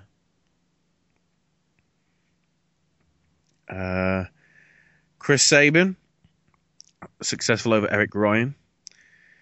Davey Vega retained the AIW Intense title, beating Alex Daniels, Joshua Singh, Vader Scott, Louis Lyndon, and Flip Kendrick. Uh, Marion Fontaine beat Rockstar Spud. And in the main event, Tim Donst retains the AIW Absolute title, beating Ricky Shane Page, Tyson Dux, and Josh Alexander. And then the most important news of the week. Regardless of New Japan World, regardless of botched styles clashes or not, the most important news was that AIW is not dead. They will be having a show on Boxing Day, December the 26th, at Our Lady of Mount Carmel School, apparently in the back of the school, at 1 uh, 1355 West 70th Street in Cleveland, Ohio. Which is one mile away from Turner's Hall. So it's pretty close. Yes, it's not that far. And one of the matches that has been confirmed, and I'm really surprised this is happening. Eddie Kingston will take on Chris Hero. Wow. And we all know uh, uh, Kingston is not really fond of Hero personally, and I'm really, really surprised this match is happening. Uh, I'm trying to think. Is that is that for multiple reasons other than Chikara? No, he he just damn it. Um, if I remember correctly, on the uh, the second shoot interview that Kingston did, he says that uh, um, he just didn't like working with him because he thought that Hero was kind of shooting him in the ring, and they had some pretty serious uh, issues. And even though Hero tried to patch things up himself, uh, Kingston wouldn't accept his apology. So That's gonna be. I don't know. Merry Christmas, everybody. Somebody's gonna get hurt. Somebody's really gonna get hurt in that match. So Somebody is going to die. um, uh, I do like the title for the show, though. Charge it to the Underhills. I like the poster. Looks pretty cool. Yeah, Fletch style. Oh, and by the way, uh, Tessa Blanchard is returning. So thumbs up. Yes, Tessa Blanchard. As well as Candice LeRae. Yay. Oh, even more, yes. And Vader, of course. So, uh, now we come to Beyond Wrestling. So, we're starting with the Alive and Kicking Guard. Then we'll go into the two tournaments. With some big surprises, I'd say, ac- across all the shows. So, first up, Alive and Kicking. Saturday night. Uh, winner takes all four way match. So, the Osirian Portal beat the Batiri, the Minutemen, and EYFBO, where an Ophidian and Amasis hit Devon Blaze with an electric chair superplex. Uh, Devon Blaze of the Minutemen teamed with Tommy Trainwreck. I'm pretty sure you probably, most of you know EYFBO and the Batiri, but Minutemen aren't around as much on the shows that we cover, I think. Are they, Sandro? Uh, unfortunately, no. No. Uh, John Silver beat Colin Delaney via a torture rack spin out powerbomb. Uh, in what's described as the show stealer, Jay Freddie beat Brian Fury with the Rock Sharpshooter. Interesting, it's the Rock's one though. I don't know. Uh, the Hoods of David Cash and Chris Pyro beat the Influence of Mike Montero and Jason Devine via an assisted tombstone pile driver a la the Young Bucks. So I guess their version of the Indie Taker. Yeah, I guess. Pretty much. It can't be officially called that because the Young Bucks didn't do it. That's true. But obviously, that's a little tease as to what was to come the next day. Because uh, the Young Bucks were going to face the Hoods. And a two out of three falls match, Dave Colby, Anthony Stone by two falls to one. Uh, Cole got the first fall after reversing a top rope Frankenstein into a roll through pin. Stone got fall two after reversing a wheelbarrow bulldog into a roll up pin. And then because they had enough of roll ups, Dave Cole got the final fall after a top rope tiger bomb. Then uh, Silver Ant beat Matt Tremont with La Magistral Cradle. Drew Gulak and Kimberly beat Pepper Parks and Cherry Bomb when uh, Kimberly caught Pepper Parks in the alligator clutch. Biff Busick beat Speedball Mike Bailey with a half stranglehold submission, which apparently impressed everybody. Which is good to hear because it looks like Mike Bailey is really on the rise. Had a great match at CZW last time, didn't he? Yeah. And now he's had a great match there. It's good to see. And then in the West Coast versus East East Coast match, uh, the West Coast won. Um, so, in terms of eliminations, uh, Chuck Taylor was taken out first by Yaka after a Yaka choke bomb. Yaka was then eliminated by Brian Cage with a pump handle bomb. Cage then got took out by Chris Dickinson with a Falcon Arrow. Dink- Dickinson then got taken out by both the Bucks with the Indy Taker. Uh, then David Starr got taken out by Trevor Lee with the Orange Crush Bomb. JT Dunn taken out with a roll up pin by Matt Jackson. Dan Barry then managed to eliminate Trevor Lee with a roll up, but then he was basically too much for the Bucks as the Bucks took him out with a combination super kick package pile driver. Mm. How the hell do you get Barry up for a package pile driver?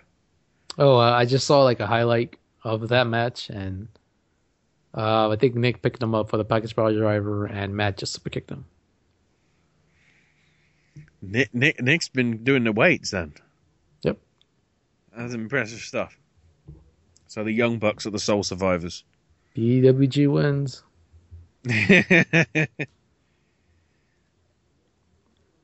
uh, so, TFT 316. We'll go through Block A first, which was Saturday, and then Block B on the Sunday. So, uh, Block A, the first round saw the Ninjas with Altitude of Shenron and Kitsune beat the Canam Connection of Cameron, Zagami, and Anthony Green. After Shenron Heat, uh, Shenron hit Zagami with a 450 splash, and Kitsune followed up with an SSP. EYFBO beat Team Friendship of Scotty Slade and Mark Sherman after a powerbomb neckbreaker combo. Biff Busick and Drew Gulak beat the Brutal Burgers uh, when Gulak forced Cheeseburger to tap out to the Gulak. Here, there was no tease of a breakup because Ring of Honor are stupid. And then finally, the Devastation Corporation beat the influence of Mike Montero and Jason Devine after hitting Montero with the Demolition Decapitation. Ooh. Uh, we should Not mention it's uh, yeah, we should mention it's Smash Master and Flex Rumble Crunch. Oh, I see. That's why it isn't the death blow. Smashmaster's saving it. I don't know. and then the semi-finals for Block A, the Ninjas with Altitude beat EYFBO after Shenron hit Angel Ortiz with a crossbody, as Kitsune had him in a crucifix hold.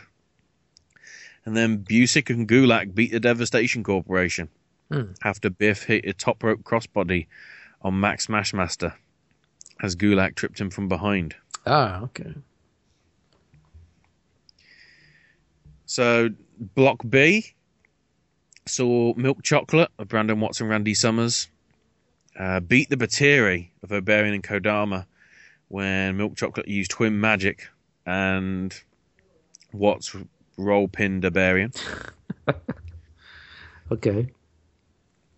Yeah, Twin Magic. There you go. Uh, the Garden State Gods of Eric Corvus and Mike Quest beat the Minutemen of uh, Devin Blaze and Tommy Trainwreck when Corvus hit Blaze with the Emerald Fusion Tombstone variation. Uh, said to be the hardest hitting match for tournament. The Colony beat Flawless and Lawless of Blake Morris and Rex Lawless when a Worker Ant hit a pump handle GTS on Blake Morris. And then the Kimber Bombs beat the Crusade for Change. If you make them, if you make them do a promo beyond, can you at least push them? I don't, I don't get this booking. Anyway, Cherry Bomb hit a running DVD on Darius Carter, and then Kimberly hit a swan swanton for the pin. I don't know. It Kimberly thinks she's Jeff Hardy. I don't know. It sounds like clean. Doesn't sound like any shenanigans occurred. So It sounds like shenanigans with the bookers. They really don't want the Crusade to change to win. uh, well, that's They're putting the guys down. that's them, I guess. Oh my word! Uh, in the semi-finals, Milk Chocolate beat the Colony when they hit Fire Ant with a lung blower power bomb combo, and the Garden State Gods beat the Kimber Bombs when Corvus and Quest hit Cherry Bomb with a sit-out power bomb combo. See, that's the thing. Golden State Gods versus Crusade for Change would have been awesome.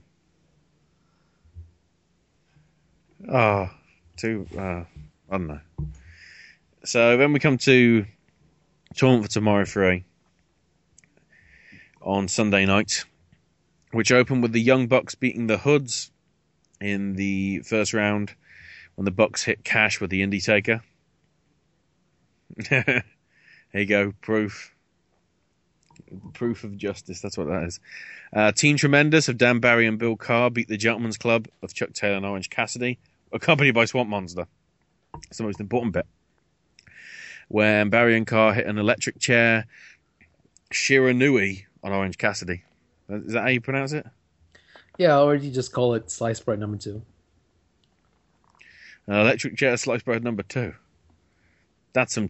Uh, if if it's an electric chair, would that be sliced toast? I don't know. Um, Juicy Product beat the Osirian Portal after JT Dunn hit Ophidian with a Canadian destroyer. And Doom Patrol of Dickinson and Yaka successful over the hit squad of Monsta Mack and Mafia. After Yaka hit Mafia with a spin kick and Dickinson followed it up with the corkscrew roundhouse kick. So they'll all go on to the semi finals. Then in non taunt action, uh, Eddie Edwards beat Silver Ant after a powerbomb into a single leg crab. Live crowd only. Yeah. Until Edwards gets released from TNA. Uh, Brian Cage beat Pinky Sanchez after catching him with a Weapon X. Uh, then we have the semi-finals of uh, the main tournament with the Young Bucks beating the Doom Patrol after hitting Dickinson with the package super kick combo. And then Team Tremendous beat the Juicy Product after Dan Barry caught David Starr in a roll pin. The Star was getting ready to dive to the outside. After this, JT Dunn got in Starr's face after saying it was supposed to be them and the Bucks in the finals as he was leaving. Kimberly then separated them, but Starr yelled at her as he left the ring. Oh. I guess this product ain't so juicy anymore. Come on, why they gotta split them up now? Like they've been on a roll this Jay year. Hyde said so. Ugh. that is terrible. Terrible, terrible, terrible, terrible. and the bull rope match, Stockade beat Matt Tremont after touching all four corners. Tremont then challenged Stockade to a fans bring the weapons match at Christmas. Stockade accepted. No, so- that's not Christmas. Come on. It's the 28th of December. It's a Christmas present. it's Christmas weekend. Yeah. If Thanksgiving can last four days, then so can. Just call it Cyber Sunday. If you can have a Cyber Monday and a Green Saturday and Orange Wednesday and whatever, it's still Christmas. It's it's it's Christmas until it gets to New Year. Christmas is a week. Or Christmas could be every day, but then you're not Brock Lesnar. Uh, Chris Hero was then announced to be returning to Beyond Wrestling also for that show on December 28th. Okay. Uh, then we had the TFT 316 final, the four way tag, which uh, Biff Busick and Drew Gulak won, beating the Ninjas of Attitude, the Garden State Gods, and Milk Chocolate. Uh, basically, they caught the ninjas in dual power bombs and threw them into one another to pick up the victory. Damn. Uh, also, though, during the match, Shenron did catch Gulak with a senton from three quarters away from a top turnbuckle. Hmm. So that isn't just airtime, that's l- lengthways airtime as well. That's incredible. Also, more incredible, the final of TFT 3 as Team Tremendous beat the Young Bucks Yes. after the electric chair sliced bread number two combo on Matt Jackson. Yes. Uh, surprising to to see that uh, Team Tremendous won, but I'm very happy for them. I think they're very deserving of it, and hopefully they'll get picked up in other big promotions because they deserve it. and overall, I Even if they do have to drink out of date Diet Dew. and overall a very successful weekend. not only for Beyond Wrestling but also for AAW and AIW as well.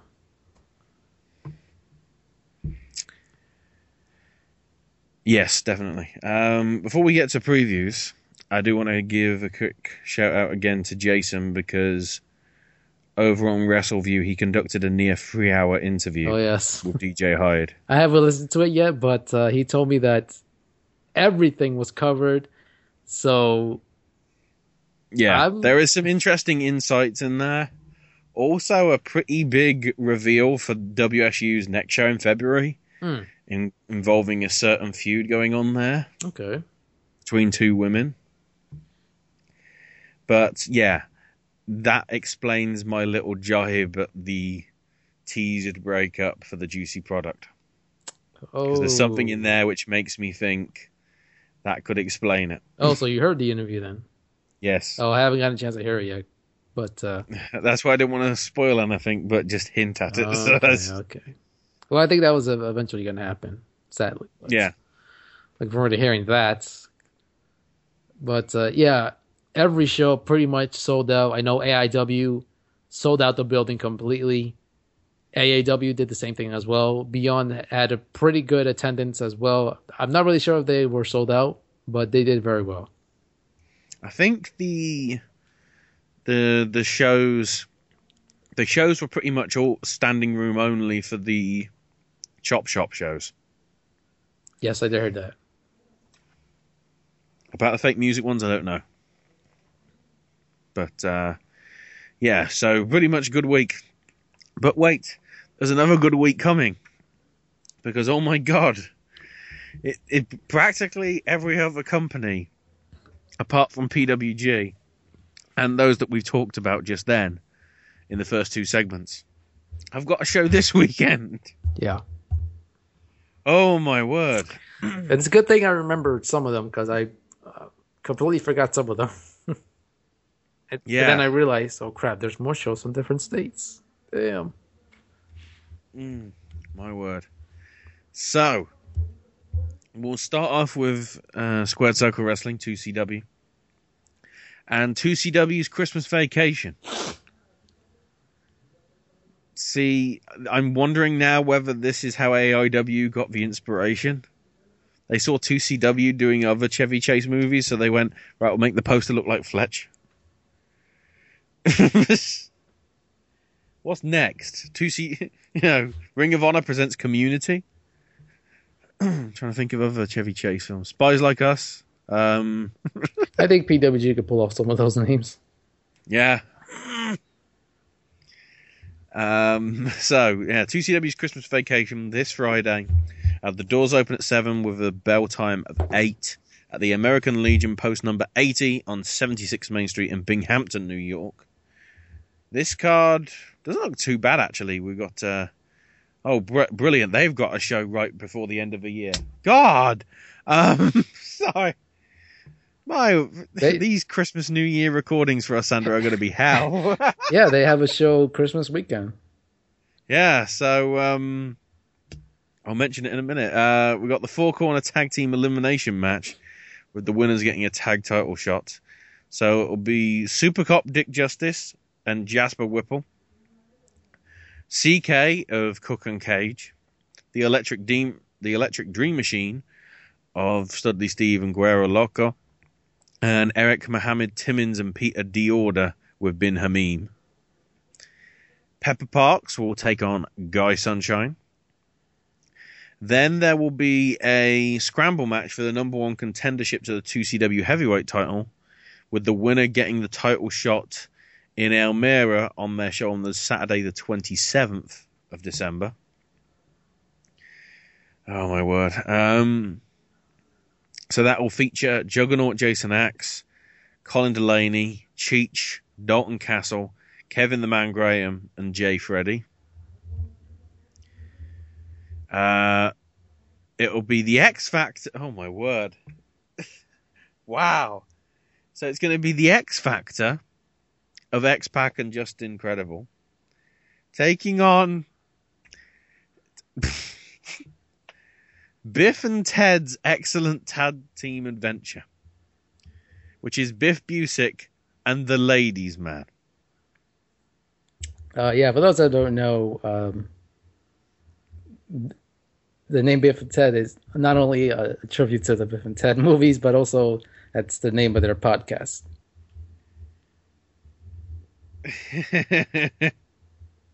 Is that the guy on the poster with the giant cigarettes out of his mouth? Uh, yes. That's the ladies. Oh no no I no like- no that's not him. No no no Oh. that's Nick Gando. Sorry. if you go to the two CW website, there they have a picture of Biff and Ted. well, with rumors of the sequel happening, I guess you might as well. Oh my god. Um, the Young Bucks will be taking on Rich Swann and AR Fox. Uh, Havoc will take on Vader Scott. That's going to be a good match. Mm-hmm. Uh, and Captain Nick Ando defends a 2CW heavyweight title against Hybrid Sean Carr. I'm guess I think Captain Nick will probably retain there, but I knew. Carr is free of the free of the CK now, so you never know. Could be a surprise. Uh, also coming up this Friday night, St. Louis Anarchy Wrestling with the Yuletide Terror at the Spalding Club in Alton, Illinois, at uh, 405 East 4th Street. Or is it 405E? Easter, yeah. Okay. Uh, doors open at 6.30. The show starts at 7. Most impo- important thing is it's a dollar draft beer. Dollar, people. We, we can only dream of that much. A dollar for beer? My god. There's also a full bar and food.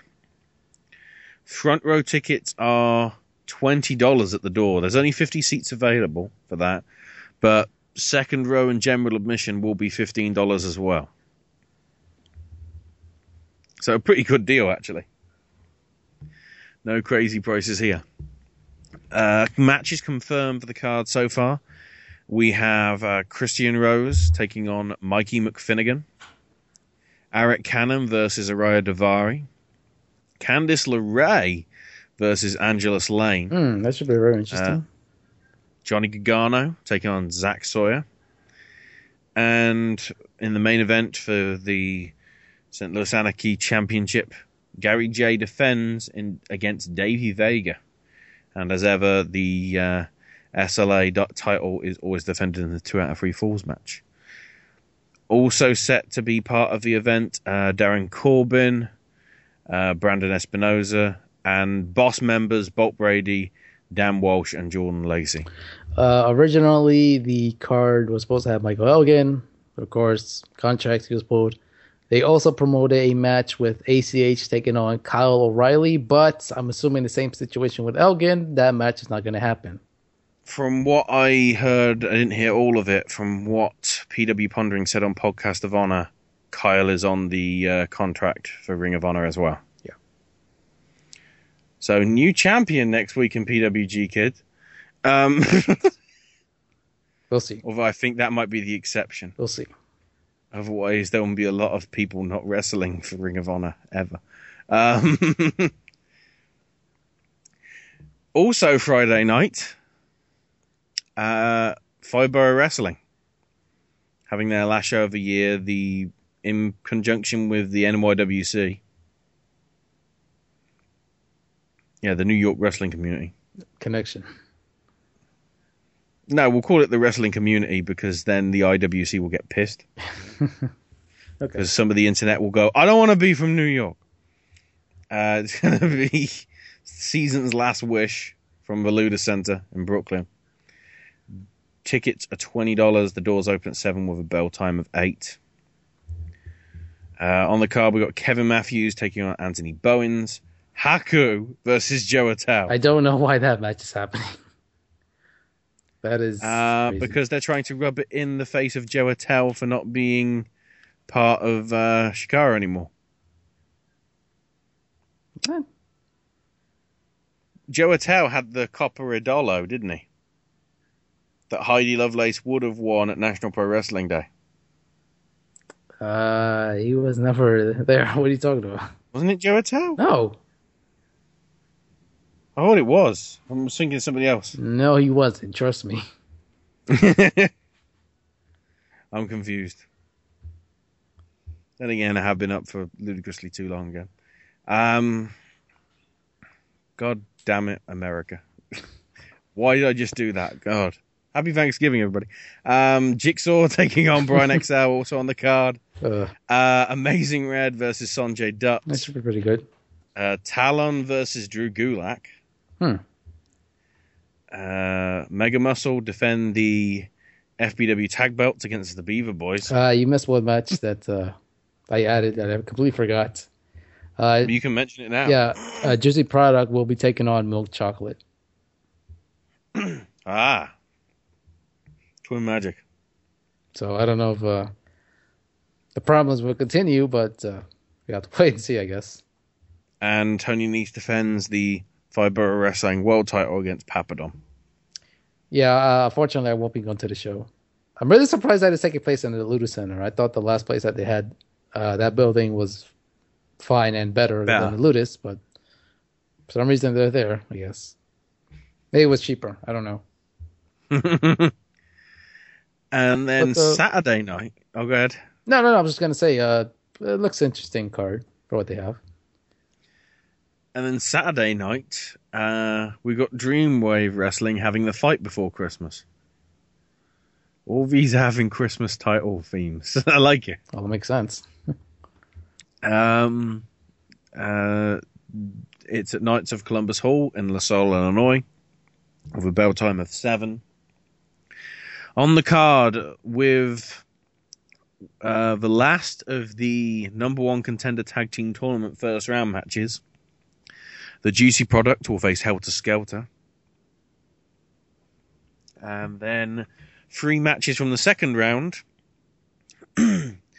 as it will be If Looks Could Kill taking on Team Beck. Zero Gravity versus the Negative Influence slash Addiction. And the World's Cutest Tag Team taking on the winner of Juicy Product and Helter Skelter. Candice and Jerry versus JT and David. Mm. Just just thinking. I hope it happens. Uh, we're also going to have Christian Rose taking on Arya Daivari. Johnny Gargano versus Chris Castro.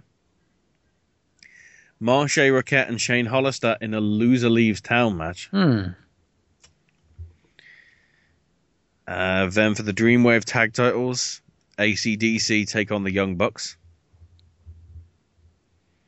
And for the Dreamwave World title, Matt Cage defends against Nick Brubaker with Nikki Mayday. Somehow I think there may be interference there. After previous stuff that's gone down. Another interesting card as well. And then, because I just want to fit it in, because I want the last section just to be focused on the arguably the big three of the week. Uh, Saturday night also will be having On Point Wrestling in Williamstown, New Jersey. Uh, On Point Wrestling's No Remorse at the OTW Arena at Monroe Business Center, Building C, Suite 1 on 1041 Glassboro Road. The doors open at 7.30 with a bell time of 8. Tickets are $20. Seating is first come, first served. So, on the card, we're going to have a six-man tag as Mark Angel, Stan Styles, and the Beast, Ben Ortiz, take on Nutritious X and Team Certified Sexy of Gino and Sasha Jenkins. That isn't really a six-man tag then if Sasha Jenkins is wrestling, surely. Just saying. uh, a rematch that's two years in the making as Latin Dragon takes on Xavier Cross. A four way between Anthony Gangone, Smiley, Mark Quinn, and Caveman. The Dynamos, Mighty, and Mega Mo will take on Smooth Aggression. Then in the semi finals for the OPW Heavyweight Title Tournament, it will be Sam the Machine Shields taking on Chainsaw Joe Gacy. and Oz Tyler taking on the notorious Drew Blood with Loudy. Uh, Gran Akuma will face the Bad Apple Matt McIntosh. Do you think Gran Akuma will go on Windows, bitch? and then in the main event, an anything goes no DQ match as Joey Janela takes on Necro Butcher. Yeah, that's uh, kind of a surprising main event. It's a wise move. I mean, I, I've heard of Joey Janela. I know he's making the rounds. Not he's been doing very well in the in New Dojo Jersey, Wolf. Yeah. and uh, he's also kind of making the rounds in the New York area as well. So uh, should be a very challenging match for him. I recently actually caught the footage of, I think it was on the PWG Mania, the only one that's ever been allowed. Uh, when I guess the ring or the, the ring broke or there was a power cut. So Necro Butcher was having, they were fighting outside. And like he was throwing rocks at the wrestlers.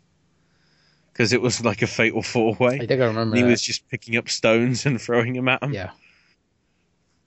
And Ex- Excalibur and I guess it must have been Super Dragon during their dr- their drinking status moments for the commentary. I think absolutely lost it. right, so uh, that's five of the eight done in terms of previews this week. When we come back, uh, the big weekend of three. Shine, Ring of Honor, and for me, the most important, Chikara. Mainly because it's the one that I've actually paid for. So, we will see you in a few minutes for the final part of this week's Whole Indy Show.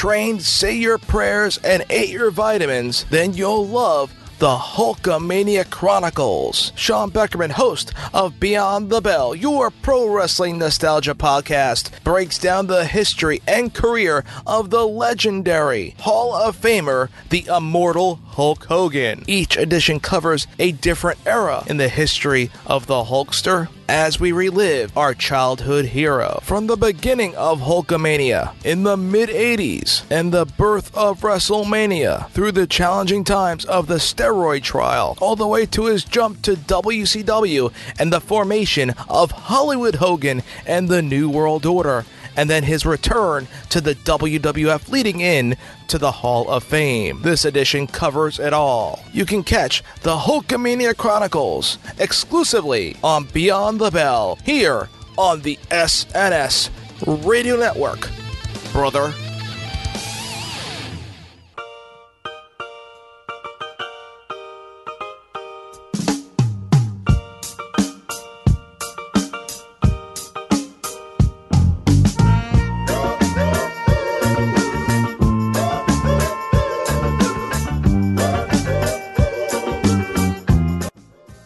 Hey guys, it's me, Mr. Money on the Mic, Jeff Jackson. And I want to take a moment to let you guys know that personally, I appreciate the support that we've had here on the SNS Radio Network over the years. And I'm here to tell you about a new way that you can help us out and show your support for the SNS Radio Network.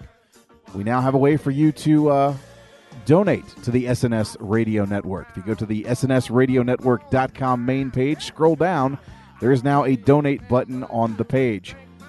Now, I'm not saying you have to donate to us, but your donation is very appreciated as we do a lot of hard work on the SNS Radio Network. Spend a lot of our time and our own money to make sure that you guys have uh, entertaining podcasts and live shows on the SNS radio network. So, to those who have donated so far, on behalf of the SNS radio network, we appreciate you and your continued support. And for those that will donate in the future, again, we thank you for your support of the SNS radio network. www.snsradionetwork.com, providing you with free podcasts since 2010.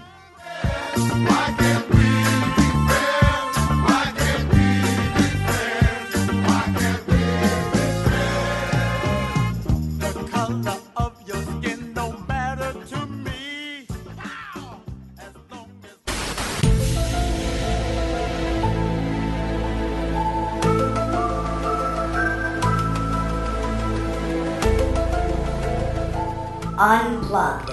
CT. You want answers? I think I'm entitled. You want answers? The truth? You can't handle the truth.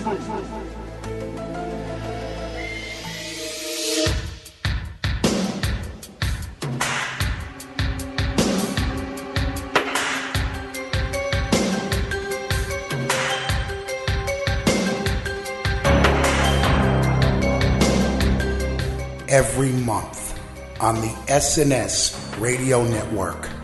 Check out the podcast that deals with conspiracy theories, mysteries, and the unknown.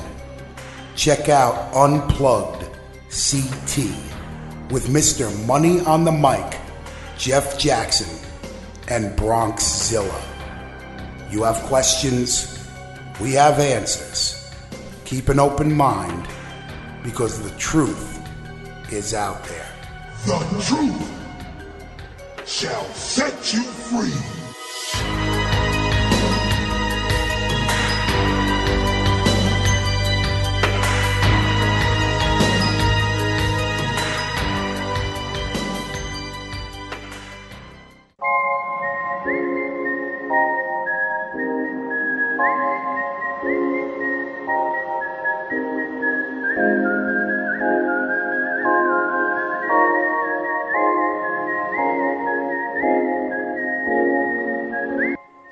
Fan of the SNS radio network? Want to keep up with what's going on with all the personalities and radio shows on the SNS network? Well, let me tell you how. You can check out the Facebook group over at www.facebook.com slash groups slash SNS radio network.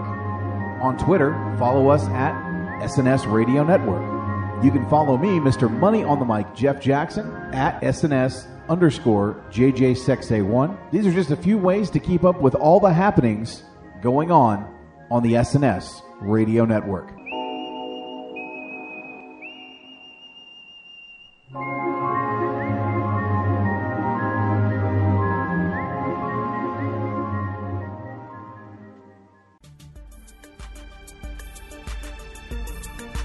Hey there, listeners of the SNS Radio Network. Mindwipe here.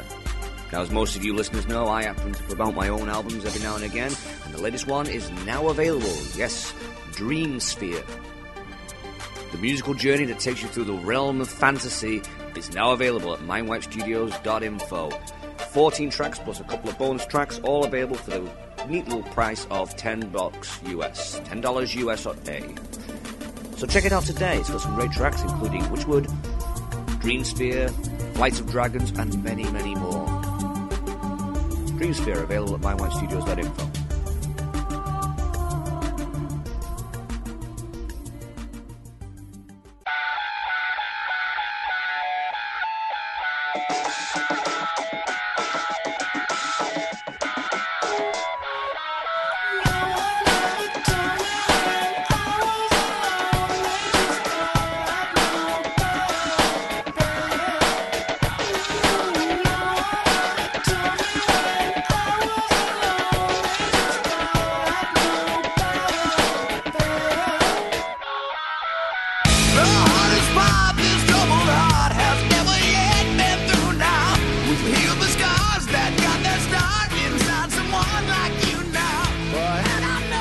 welcome to the final part of this week's Whole Indy Show with Sandro and Ashley. And if you don't know that music, uh, you clearly don't like Kevin Owens. I, I decided to go really old school and go for his old IWS music. Mm. So like really old school. So yeah, a little bit of Guns N' Roses and better there to come in, and uh, mainly because you know we're stoked for next Thursday. Yes. That's all we need to say. It's like you should, everybody should be stoked. Fight, fight, fight. Yeah. Regardless, just get hyper next Thursday. You're gonna have indie talents probably being champion, stealing the show, and being Prince Devitt and Kenta. And that will be the true showcase that 2014 is the year of the indies in WWE. oh, and Brock Lesnar. Whatever. Uh, so, we come to. The reason I say the big three is because these are actually going to be live on pay per view or iPay per view. So, first up, Shine 23 this Friday at the Orpheum in Ybor City, Florida. Uh, at 9 p.m. Eastern Time. the live event hostess, as ever, is Heather Lynn, who doesn't do as many bad botch jobs on the announcing as uh, wasn't it Courtney? Courtney Taylor, was it? You mean Chastity Taylor? Chastity Taylor. I knew it was something with a C and a Y. Because she hasn't been on in a while, but it's just every time I remember people laughing at her for botching. It isn't a good thing, but yeah. So on the card, um, we're going to have Amber O'Neill versus Luscious Latasha. Is that Latasha's debut? No, she's been on a couple of shines, but she hasn't been uh, very active. So. Right. Uh, Eva Lise will take on Amanda Rodriguez in what probably is a farewell. And if it is, it's of unfortunate. It's on a second match. I don't think it'll be second match. I think there's other matches that could move. Yeah, but at the same time, uh, Amanda is not. She's not well known. True. Uh, we're going to have Leva Bates versus Vanessa Kraven. Should be very interesting. I wonder what Leva's going to be cosplaying as. trying to think. What's. I guess it could be Hobbit inspired. What movie's out this weekend? Well, I should mention this will be Vanessa's debut in Shine. Oh, so you're debuting against the cosplay girl. Well, okay. Oh, and some interesting comments regarding Leva and Brittany Blake, by the way. Sandro, that you've got to look out for Okay. on DJ Hyde's interview. Oh, okay. Okay. Uh, Allison Kay with April Hunter will take on Crazy Mary Dobson. In a match that seemingly is out of nowhere, Leah Von Dutch is taking on Thunder Kitty with Leilani Kai. Hmm. Because after the way that promo was done, I honestly thought it was against Thunder Kitty the last time. And the fact that it was uh, Saraya that answered it sort of seemed a bit weird, but. Yeah, so Leah Von Dutch, who I thought was heel, was apparently face. Well, she was already face when she took on Saraya, so. Not to me. Saraya all the way. Don't mess with a knight. That's what I've found out. Uh, the buddy system of Heidi Lovelace and Solo Darling, accompanied by Daphne, will be taking on uh, BTY, Better Than You, of uh, Jayme Jameson and Marti Belle, accompanied by SoCal Val. So it's the battle of the managers. Mhm. And the battle of why was SoCal Val in Total Divas? Are you there? Why she's trying to, I guess, get into Playboy, I guess. uh, Taylor Made with April Hunter will take on La Rosa Negra. That could be a hell of a match. Yes, that could be a pretty good match. Uh, Legendary defend their Shine tag titles against the Kimber Bombs. Hmm. I want to say title change. I wanna say know what too. Lexie Fyfe does.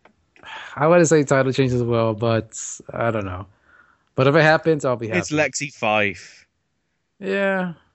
She's the authority now. Why, did, why do I get the feeling she'll come out and then she becomes a heel?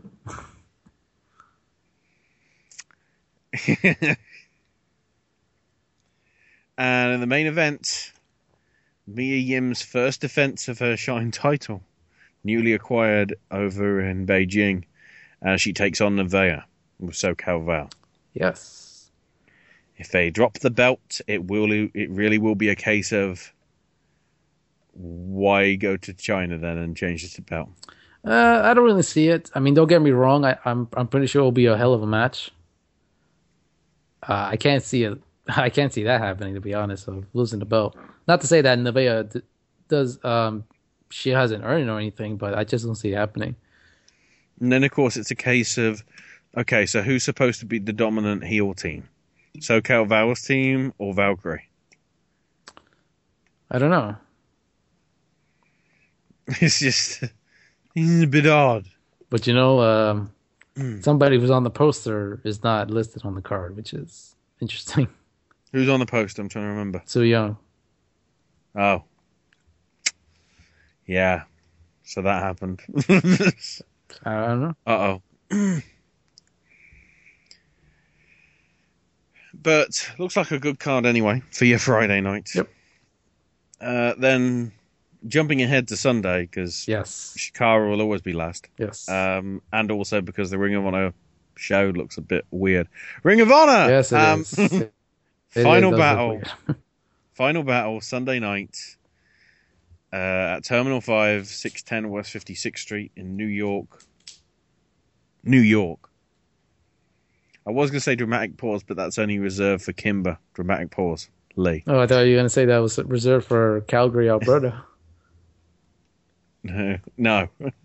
It's not even reserved for studio apartments either. Um, Pay per view starts at eight, and this card looks basically a, a case of, yeah, let's put together a card for pay per view. Does it matter if the stories matter? Nope.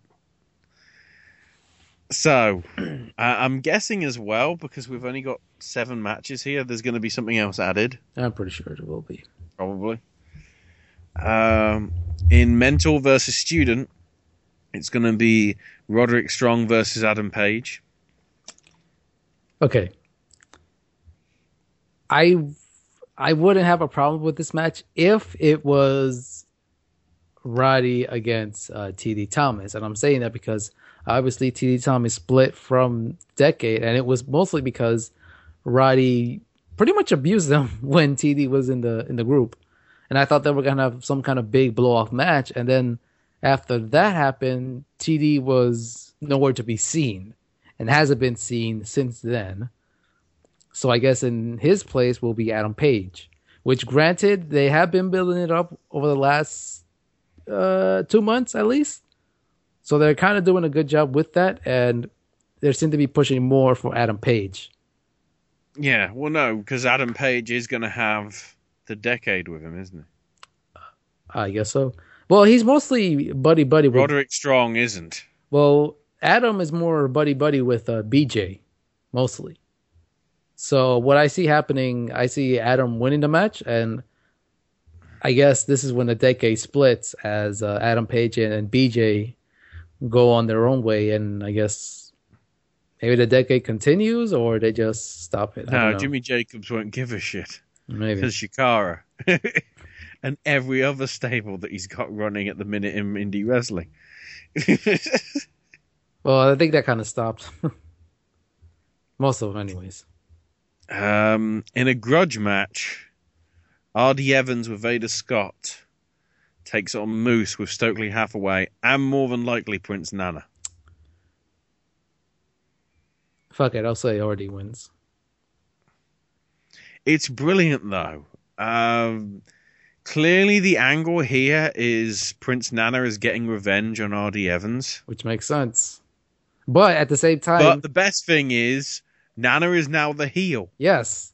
And R.D. Evans is the face. Because at the time, Prince Nana was the face when he had the feud with R.D. Evans. Yes. And now they're reversing it for some reason. But yeah, Hey, people like barristers. but yeah, I'm going to say RD. Especially ones that look as attractive as Veda Scott. But yeah, I'm going to say RD gets the win by surprise. I hope so. Because Moose doesn't need a push. Well, there. Moose needs a bit more training. Well, he's a former athlete, and I guess they want to push those instead. But I will say, I really hope Moose gets signed to a central contract. but but, but I will say that. Stay on Ring of Honor. Go nowhere else, please. but I will say the fans are into him, so I guess that's somewhat of a plus for Ring of Honor. So yeah, that's prob- that's probably a match that people actually care about. Next up, Michael Elgin versus Tommaso Ciampa in a Oof. match that has fans going, "Who are we supposed to cheer for?" Exactly a match that makes no sense. And to be perfectly honest, I I really don't care who wins. I'm pretty sure it's going to be a pretty mean guy match, but Nobody wins. it doesn't really matter. Double matter. count out. Double count out. Yeah, they could do that. I wouldn't mind if they did that. That'd be Double count out. be Nigel. McGuinness starts it again, and they just beat the shit out of Nigel McGuinness,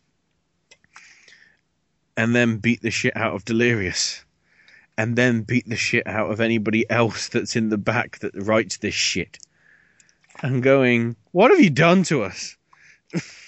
I'm wondering if this is gonna, for some reason, if this is gonna lead a, a match with uh, Nigel. Nigel's wrestling again. Oh, hold on. If this if this if this happens, you know which side I'm on. Fuck anybody else. Hey, oh Nigel. Hey, oh Nigel.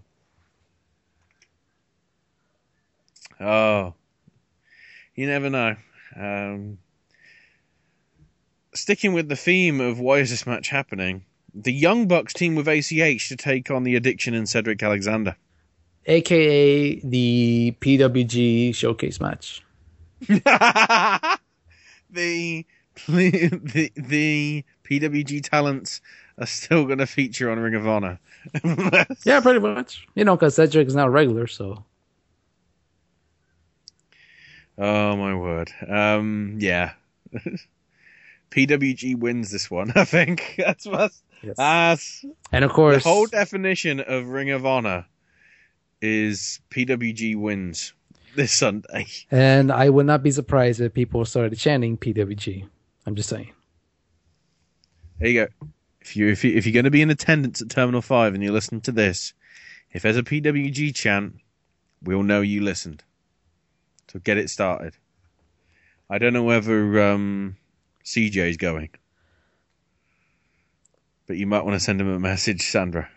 Uh, I don't think he's going, as far as I know. If you know anybody that's going to that show, if they can start a PWG chant, we we'll know. Me and Sandro will know. I'm pretty sure people will know. Uh, for the Ring of Honor World TV title, uh, Jay Lethal defends against the hashtag Reborn Matt Sydal.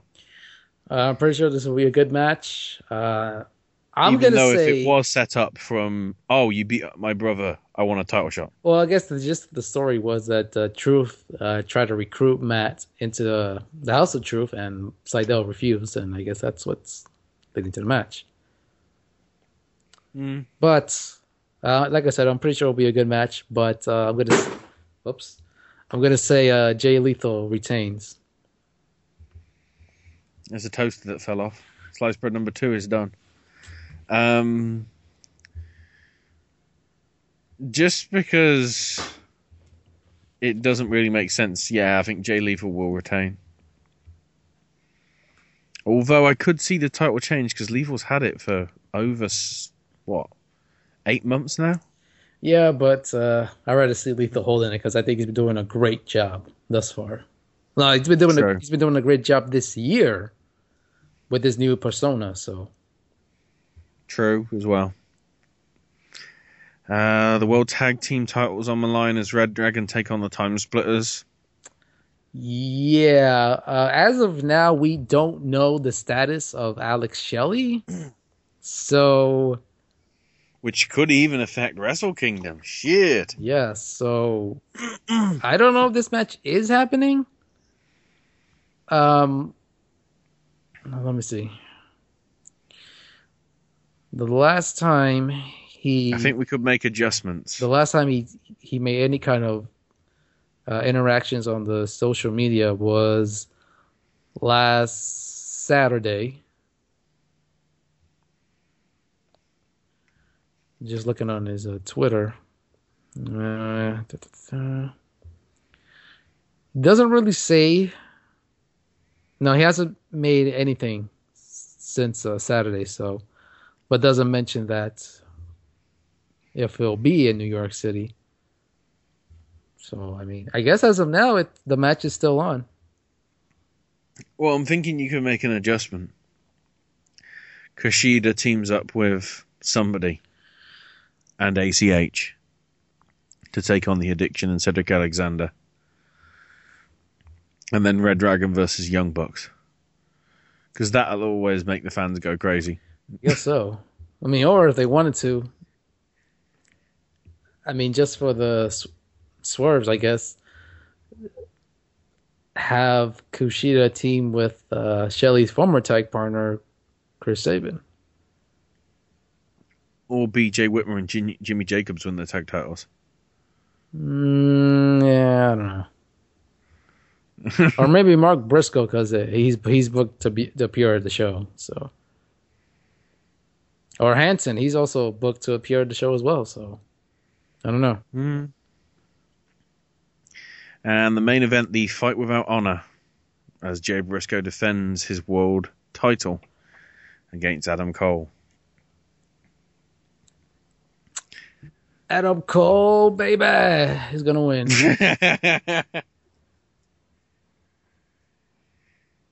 oh, um, I think Briscoe will retain it because I think they're going to give Bennett the title at Supercard of Honor. Hmm, I, I don't know And about that. Piss off the internet. I don't know about that. I mean, it would piss off the the IWC, but uh, Well, if you look at the way that they did the angle for the TV tapings, yeah. with the tag wars, which is supposed to be after this, Mhm. it seems to be angling towards Bennett next. Mean, if they do that, they'll probably just put it off for the next TV tapings. I don't know if they're gonna do it for Supercard of Honor, but but don't forget they have the um the anniversary show in Vegas in February. All there, of course, yeah. So yeah, I mean, if you want, you could you could buy it on pay per view. or save your money for New Japan. Or GFW, should I say. That, or you can save your money for. I think we're going to be both in agreement. A, a better show this Saturday night. Well, I, I can tell you pay your money because I have. I have legit paid my. I think it was. I think I got it when it was cheap, so it was twelve ninety nine, or for whatever. I got it cheaper than it is now. I think it's available. Was it sixty ninety nine? I think I believe so. On iPay per view for Chikara's Tomorrow Never Dies, the last show of the year. Season finale. Before we find out what the theme is for the next shows. That's always the best bit. It's like, what have the titles got to do with? You know, the the cancelled season was George Harrison songs from All Things Must Pass. This one has been James Bond films, which is ironic because, of course, you know, who'd have thought that Bond 24 would actually be called genital herpes, Sandro?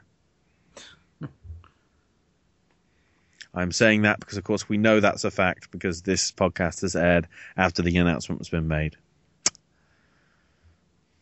If that does actually happen, I would love it.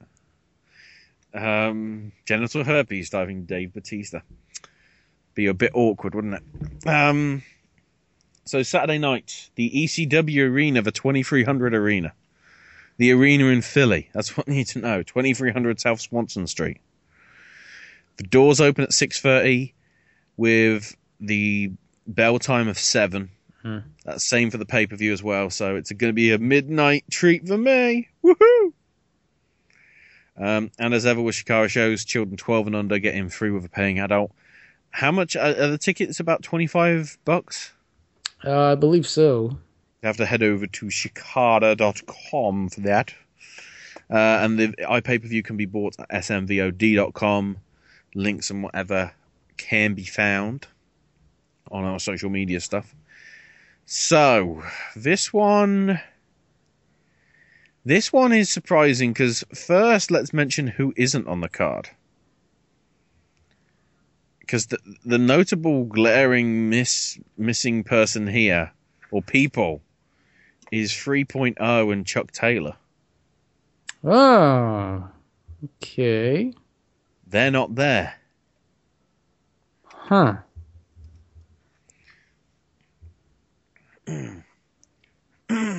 That's seemingly, as of what's confirmed. Okay, there's seven matches, but considering there's a cybernetico, that's going to take a while. So there doesn't seem to be anything with 3.0. There doesn't seem to be anything with Wicked or Frightmare. Although I think they'll probably be involved in the match, which we'll get to. But yeah, no Chuck Taylor. Um, trying to think some of the other face teams. Well, I'm uh, also surprised. Oh, go yeah, go ahead. No, I'm pretty sure they'll be at the show, but uh, they might make an appearance at some point. Uh, as far as the tickets, uh, I found the, the information. Um, it's kind of split off on the chart that I'm seeing here. Um, the north, south, east, and west premium tickets are 40 bucks. They're still available. Uh, tier one is 30 bucks, and tier two is 20 bucks. And everything else is uh, sold out. But of course, obviously, if you have got a kid 12 and under, two tickets, 20 bucks isn't bad. Yes. So, on the card, confirmed so far. Um, because one we still don't really know about because I don't think it's been announced while we've been recording. So, first up, the finals of Wrestling is Fun's Young Lions Cup as Heidi Lovelace takes on Missile Assault Ant. I would have said Heidi Lovelace, but uh, knowing it's going to be the regular, I'm going to say it's MAA. Well, from the way the blog hints at it, I think it could be Heidi. I hope it is Heidi, to be honest, but uh, Because the way missile, she says how Missile Assault Ant lifted the trophy and declared his name even before the match has even happened. Which normally is a bad thing to do. You know, when you take the person's championship belt and stand over them, you know that the next show, the person that was on the floor flattened out or didn't have the belt in their hand or whatever was uh, going to win. So I'd hope to see Heidi Lovelace because, in essence, for okay, she hasn't had many showings in Chikara this year, but I think for everything that she did for wrestling is last year, and for the fact that she sort of got screwed by the flood at National Pro Wrestling Day in February, I'd like to see Heidi win. Mainly because I think she's t- 2014 is the year and she's really got traction. yes. AIW wanted them. AIW wanted was it Elgin to kick her fucking head kick, get her fucking head kicked in, as the chant goes. Yeah, that was the, from the fans, yeah, AIW. And then of course she became Heritage Champ for a bit in AAW. yes. and isn't doing too bad with the buddy system Shine. in Shine. And also, they managed to brought that tag team in Shimmer this year. I think she deserves the recognition. Yeah. Uh, next up, the final match Which, if this is going by Christopher Daniels' AJ form, this will be the not final match between Ashley Remington and Juan Francisco de Coronado. They have one victory each. This is the rubber, but the added stipulation is you can only win with a German suplex pin combination. And no, this this will not involve a, a prize for the fans in attendance. It'd be great if it did. See, the, the, the way that I'm sort of wonder whether they're going to do it is they're going to do it Brock Lesnar, John Cena style. And it's just going to be multiple suplex pins but kick outs. I'm pretty sure that will happen, and I'm gonna go with Because uh, the fans will chant 40 more times. They've done it in PWG, and that probably is the sort of smart crowd that would be good for Chikara. well, I'm gonna go with uh, smooth sailing to win. I'm biased. He's got my initials. I've got to go with my namesake. Juan Francisco. No. Um, mainly because I think Coronado will like the fruit basket this time. um, next up, I guess former friends Jimmy Jacobs and Eddie Kingston. Hmm. Jacobs declaring that Eddie will never get her back. Which may be true by what happens later on in the night, possibly, but uh, we'll see. I'm sort of wondering whether this is going to be the angle that leads to Kingston leaving Chikara for good. Mm, no, I don't think so. He's he's really faithful to the promotion. I can't see that happening. Well, he, he did sort of mention early on in the year how he was getting out of wrestling. Or Uh, wanting he- to cut down his schedule at least. Yeah, I don't remember hearing that. But uh, I'll give my pitch to the theory of that but later. but uh, I'm gonna go with uh, Jimmy Jacobs. I think he's gonna get the upset win. Yeah, I- I think I'll go with Jimmy on that as well. Uh, then for the Los Campeonatos de Parejas, the throwbacks defend the belts against the Devastation Corporation. As ever, in two out of three falls. Yep, I see new champions. Yeah, I think I think it's happening. I think this is going to be the start of the uh, the darkness. The darkness will fall and all that. And maybe we'll see the feud in Chikara between uh, Dasher and uh, Mr. Touchdown. Yeah, the one that they teased and never happened due to you know Chikara dying. Yeah. Even though it's occurred in uh, one of the wrestling is brands and uh, currently in uh, Excellence Pro. hmm And then we come to, I guess, the triple. Well, it's harsh to say triple main event, but these are the three that arguably have the biggest connotations to the future of Chikara. So, first up Delirious versus Ultramantis Black. A loser leaves Chikara forever. Yeah, it's a no brainer here. Ultramantis wins. Yeah, I, I think Ultramantis is winning, but I wouldn't be surprised if they pulled a swerve. Yeah, okay, they could do that. They could pull off something in the future. The end of times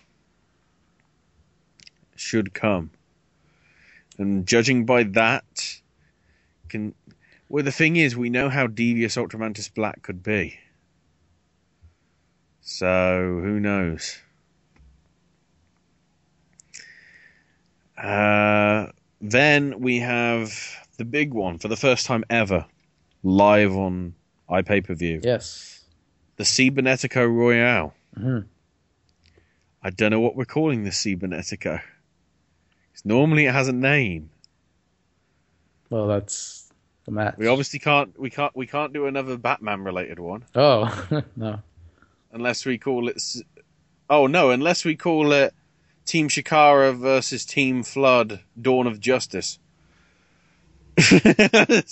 Yeah, I think it all makes sense. Cybernetico of Justice. There we go. so, um, as of recording, we know the team for Team Chikara. Workrant as captain, which to me is sort of surprising. I have a theory that something could happen in the match, but continue.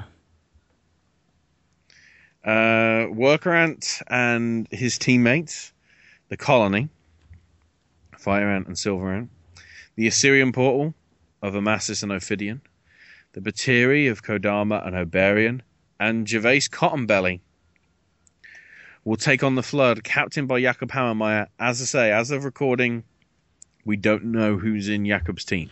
It'll probably get revealed on Friday on the uh tomorrow and Never Dies report. Yeah. But I mean, I mean, from what I can think, it's pretty obvious who it could be with the rest. Yeah. I mean, Soldier Ant's probably going to be in there. Uh, there, there were some tweets by Soldier Ants. He could make an appearance. Whether he'll be in the match, I don't know. Oleg makes sense. Yaka makes sense. Nøkken, Pinkie Sanchez are always going to be in it because their affiliation with uh, Jakob. Yeah. Um, who else? Maybe Arctic Rescue Ants. Uh, Flex Rumblecrunch, possibly. Mr. Azerbaijan, No, he's not part of the Flood. isn't he? No. Damn it. And I said it last week. There's a possibility we might see another former BDK member make an appearance. Vocoder. that's all I'm saying. Vocoder. We could see Tim Donst returning. Maybe. Oh, I thought you meant vocoder. No. So we'll see what happens. Now, as far as my theory, um, Worker Ant as the, the team captain was very surprising. I wasn't expecting it. I probably would have preferred uh, Silver Ant, but I guess I want to give him the opportunity. And obviously, we know Jakob has the Eye of Tyr. And obviously, we know Worker Ant was a former member of the, the Flood. You know, he was uh, assailant. Well, he was Gek- he was, was uh, Gekido, Gekido. actually. Yes, Gekido, my mistake. You know, was a former But assailant. Gekido sort of got brought into the flood, didn't it? Yes. With the death of everybody. so, you know, Jakob has the eye tier. I would not be surprised if somehow he somehow gets control of Worker Ant and he comes back to the Flood. Turns heel and rejects the, the worker and get up and goes back as a assailant.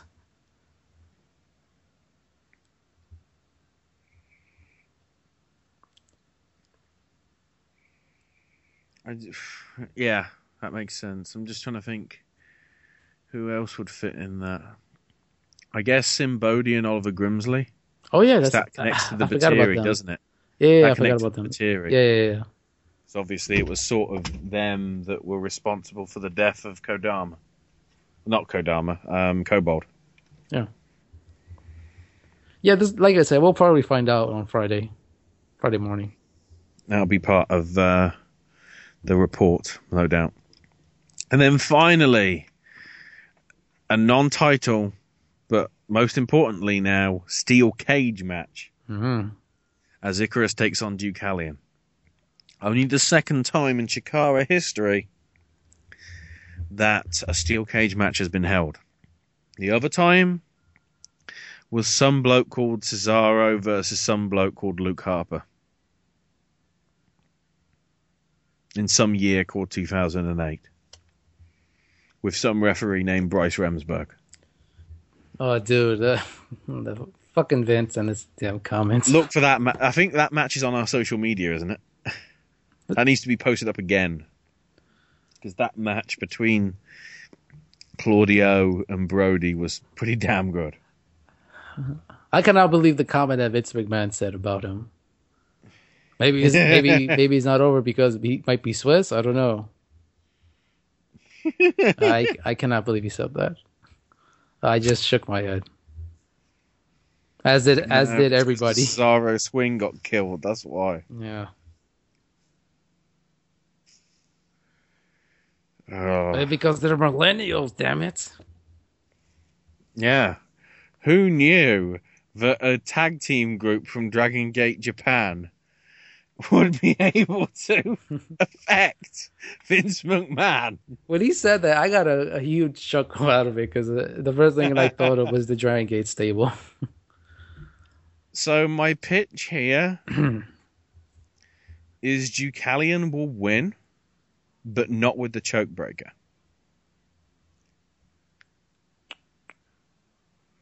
He will go for the choke breaker, but Eddie Kingston will stop him. Because basically he realizes he's probably never going to get her again. Or he is somehow going to get her because Deucalion's going to claim the title. Somehow. Eddie Kingston will make the save, and for, then he'll be forever with her. As he dies with her. Hmm. And then you have you have the uh, the On Her Majesty's Secret Service movie ending with George Lazenby crying. No, um, I just think that could happen. I think Eddie could be just switching to AAW and AIW. That's a good theory. I think he was he's, he was sort of if you looked at those tweets from a few months back, he sort of was hinting that he was getting to the point when he couldn't do as many physical matches as he wanted to. Which just made me think if there's if there's anywhere where he could get out because he knows there's a whole heap of guys that can come in and take his place from the Wrestle Factory or wherever. Chikara's got it.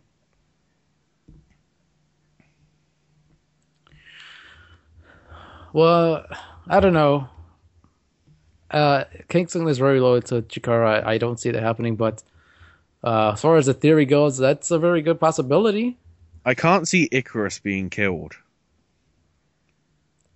That would be a surprise. Unless, of course, that injury he had earlier on in the season was that bad. And we just don't know it. Well, I don't know who's gonna win, but somebody's gonna die. I know that for sure. Um, multiple people could die. Deucalion could just do a Brock Lesnar and kill everyone. And then who else would be left? Hey, Vince.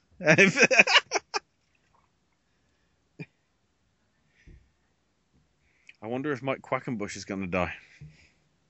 Hmm. That that could be a swerve. But then the problem is, how would you explain who's running it day to day? Non keyfabe. I don't know. It's a complicated but an interesting, very interesting card. The fact is, on all of them, I don't think either of us can be sure who goes over because Chikara could do it either way on all seven of those matches. With half of the Ring of Honor ones, we're just going, why? oh. And um, yeah, um, I think there will be some sort of. Uh, I mean, 3.0 you'd have thought would be there. Chuck Taylor you'd thought would be there. Um, are there any faces missing as well? Los Ice Creams. Yeah. But like I said, Uh, like I said, I'm pretty sure they'll The be at the. The goddamn ball. like I said, I'm, I'm pretty sure they'll be at the show. They'll probably be selling their merch or whatnot. I wonder who's, I'm guessing it'll be uh, Leonard on commentary with a combo of Bryce and uh, Gavin and Or hell, whoever else is available. or hell, maybe you know Chuck Taylor could do commentary as well. You never know. Yes, On commentary. That's what we need. He's done it Damn before. it. He's done it. That's what we need. Huh. Except, well, no, because the only problem is when he's on commentary, he'll probably go PWG mode and start swearing. Nah, it's not the first time he's on commentary. He's on commentary for Chikara before, so he won't do. He won't say anything, you know, non PG. So Thank God. So, uh, that is the roundup of all, everything that's happened last week and this week, because that's the show. My word. I think next week is a little easier. I think. I hope. we've only got really, we've only really got PWG and CCW in terms of big, big shows. Oh my. There's probably other ones. Probably other ones that we don't know about, but Yeah, because we weren't expecting this many shows. so many shows, so little time. So uh, check out all the other shows here on the network. Tuesdays you have Unplugged with Jeff and Bronx at 9:30 Eastern.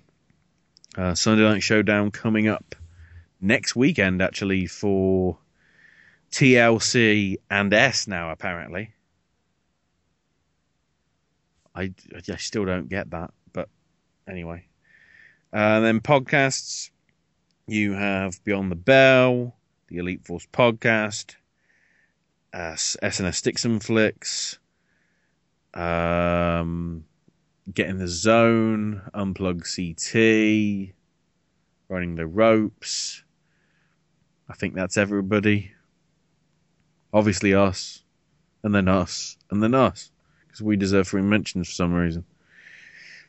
Sandro, how can people get in touch with us social media style and email and yeah i'm guessing with the social media you're going to cover as well what shows we're covering yeah, so uh, find us on Facebook, uh, facebook.com slash the whole indie show. Follow us on the Twitter at TWIS underscore podcast. Uh, happy to announce that we are over 500 followers and the numbers continue to rise. So thank you for those that are following us. Uh, yes, I will be doing coverage for Chikara this Saturday and the final battle pay per view this Sunday as well. Uh, you can find us on iTunes and Stitcher by searching for the whole indie show. Subscribe, rate us, and leave us some feedback as well. uh, for, for your feedback on anything we talked about, email us to wholeindie at snsradionetwork.com. That's indie with a Y, I N D Y. And you can find all the archives and RSS feeds over at snsradionetwork.com. so um, as a correction to song of the night last week it was public enemy not run dmz Yes. Bringing the noise with uh, apollo 100 in a weird remix or whatever. This week is i guess trivia technically. Because obviously because it's chikara i'm going with tomorrow never dies but not the one you think. Sheryl crow's tomorrow never dies was actually the second choice the original track which you're about to hear now which features at the end, so probably not many of you have heard it because you once it gets to the credits you just turn it off. Is I think she's Canadian, uh, KD Lang. Uh, it was originally called Tomorrow Never Dies, but its official title is now Surrender. So I'm going with the original one because it sounds more. It sounds more raunchy because it's got that wah wah trumpet you know, when they put the muffler on it. It sounds sleazy. That's what I'm saying. Which, you know, Candice and Joey are wrestling this weekend, so it does relate. So, uh, with that being said, that was Sandro. This was Ashley. That has been your weekly slice of indie goodness. We'll see you next week as.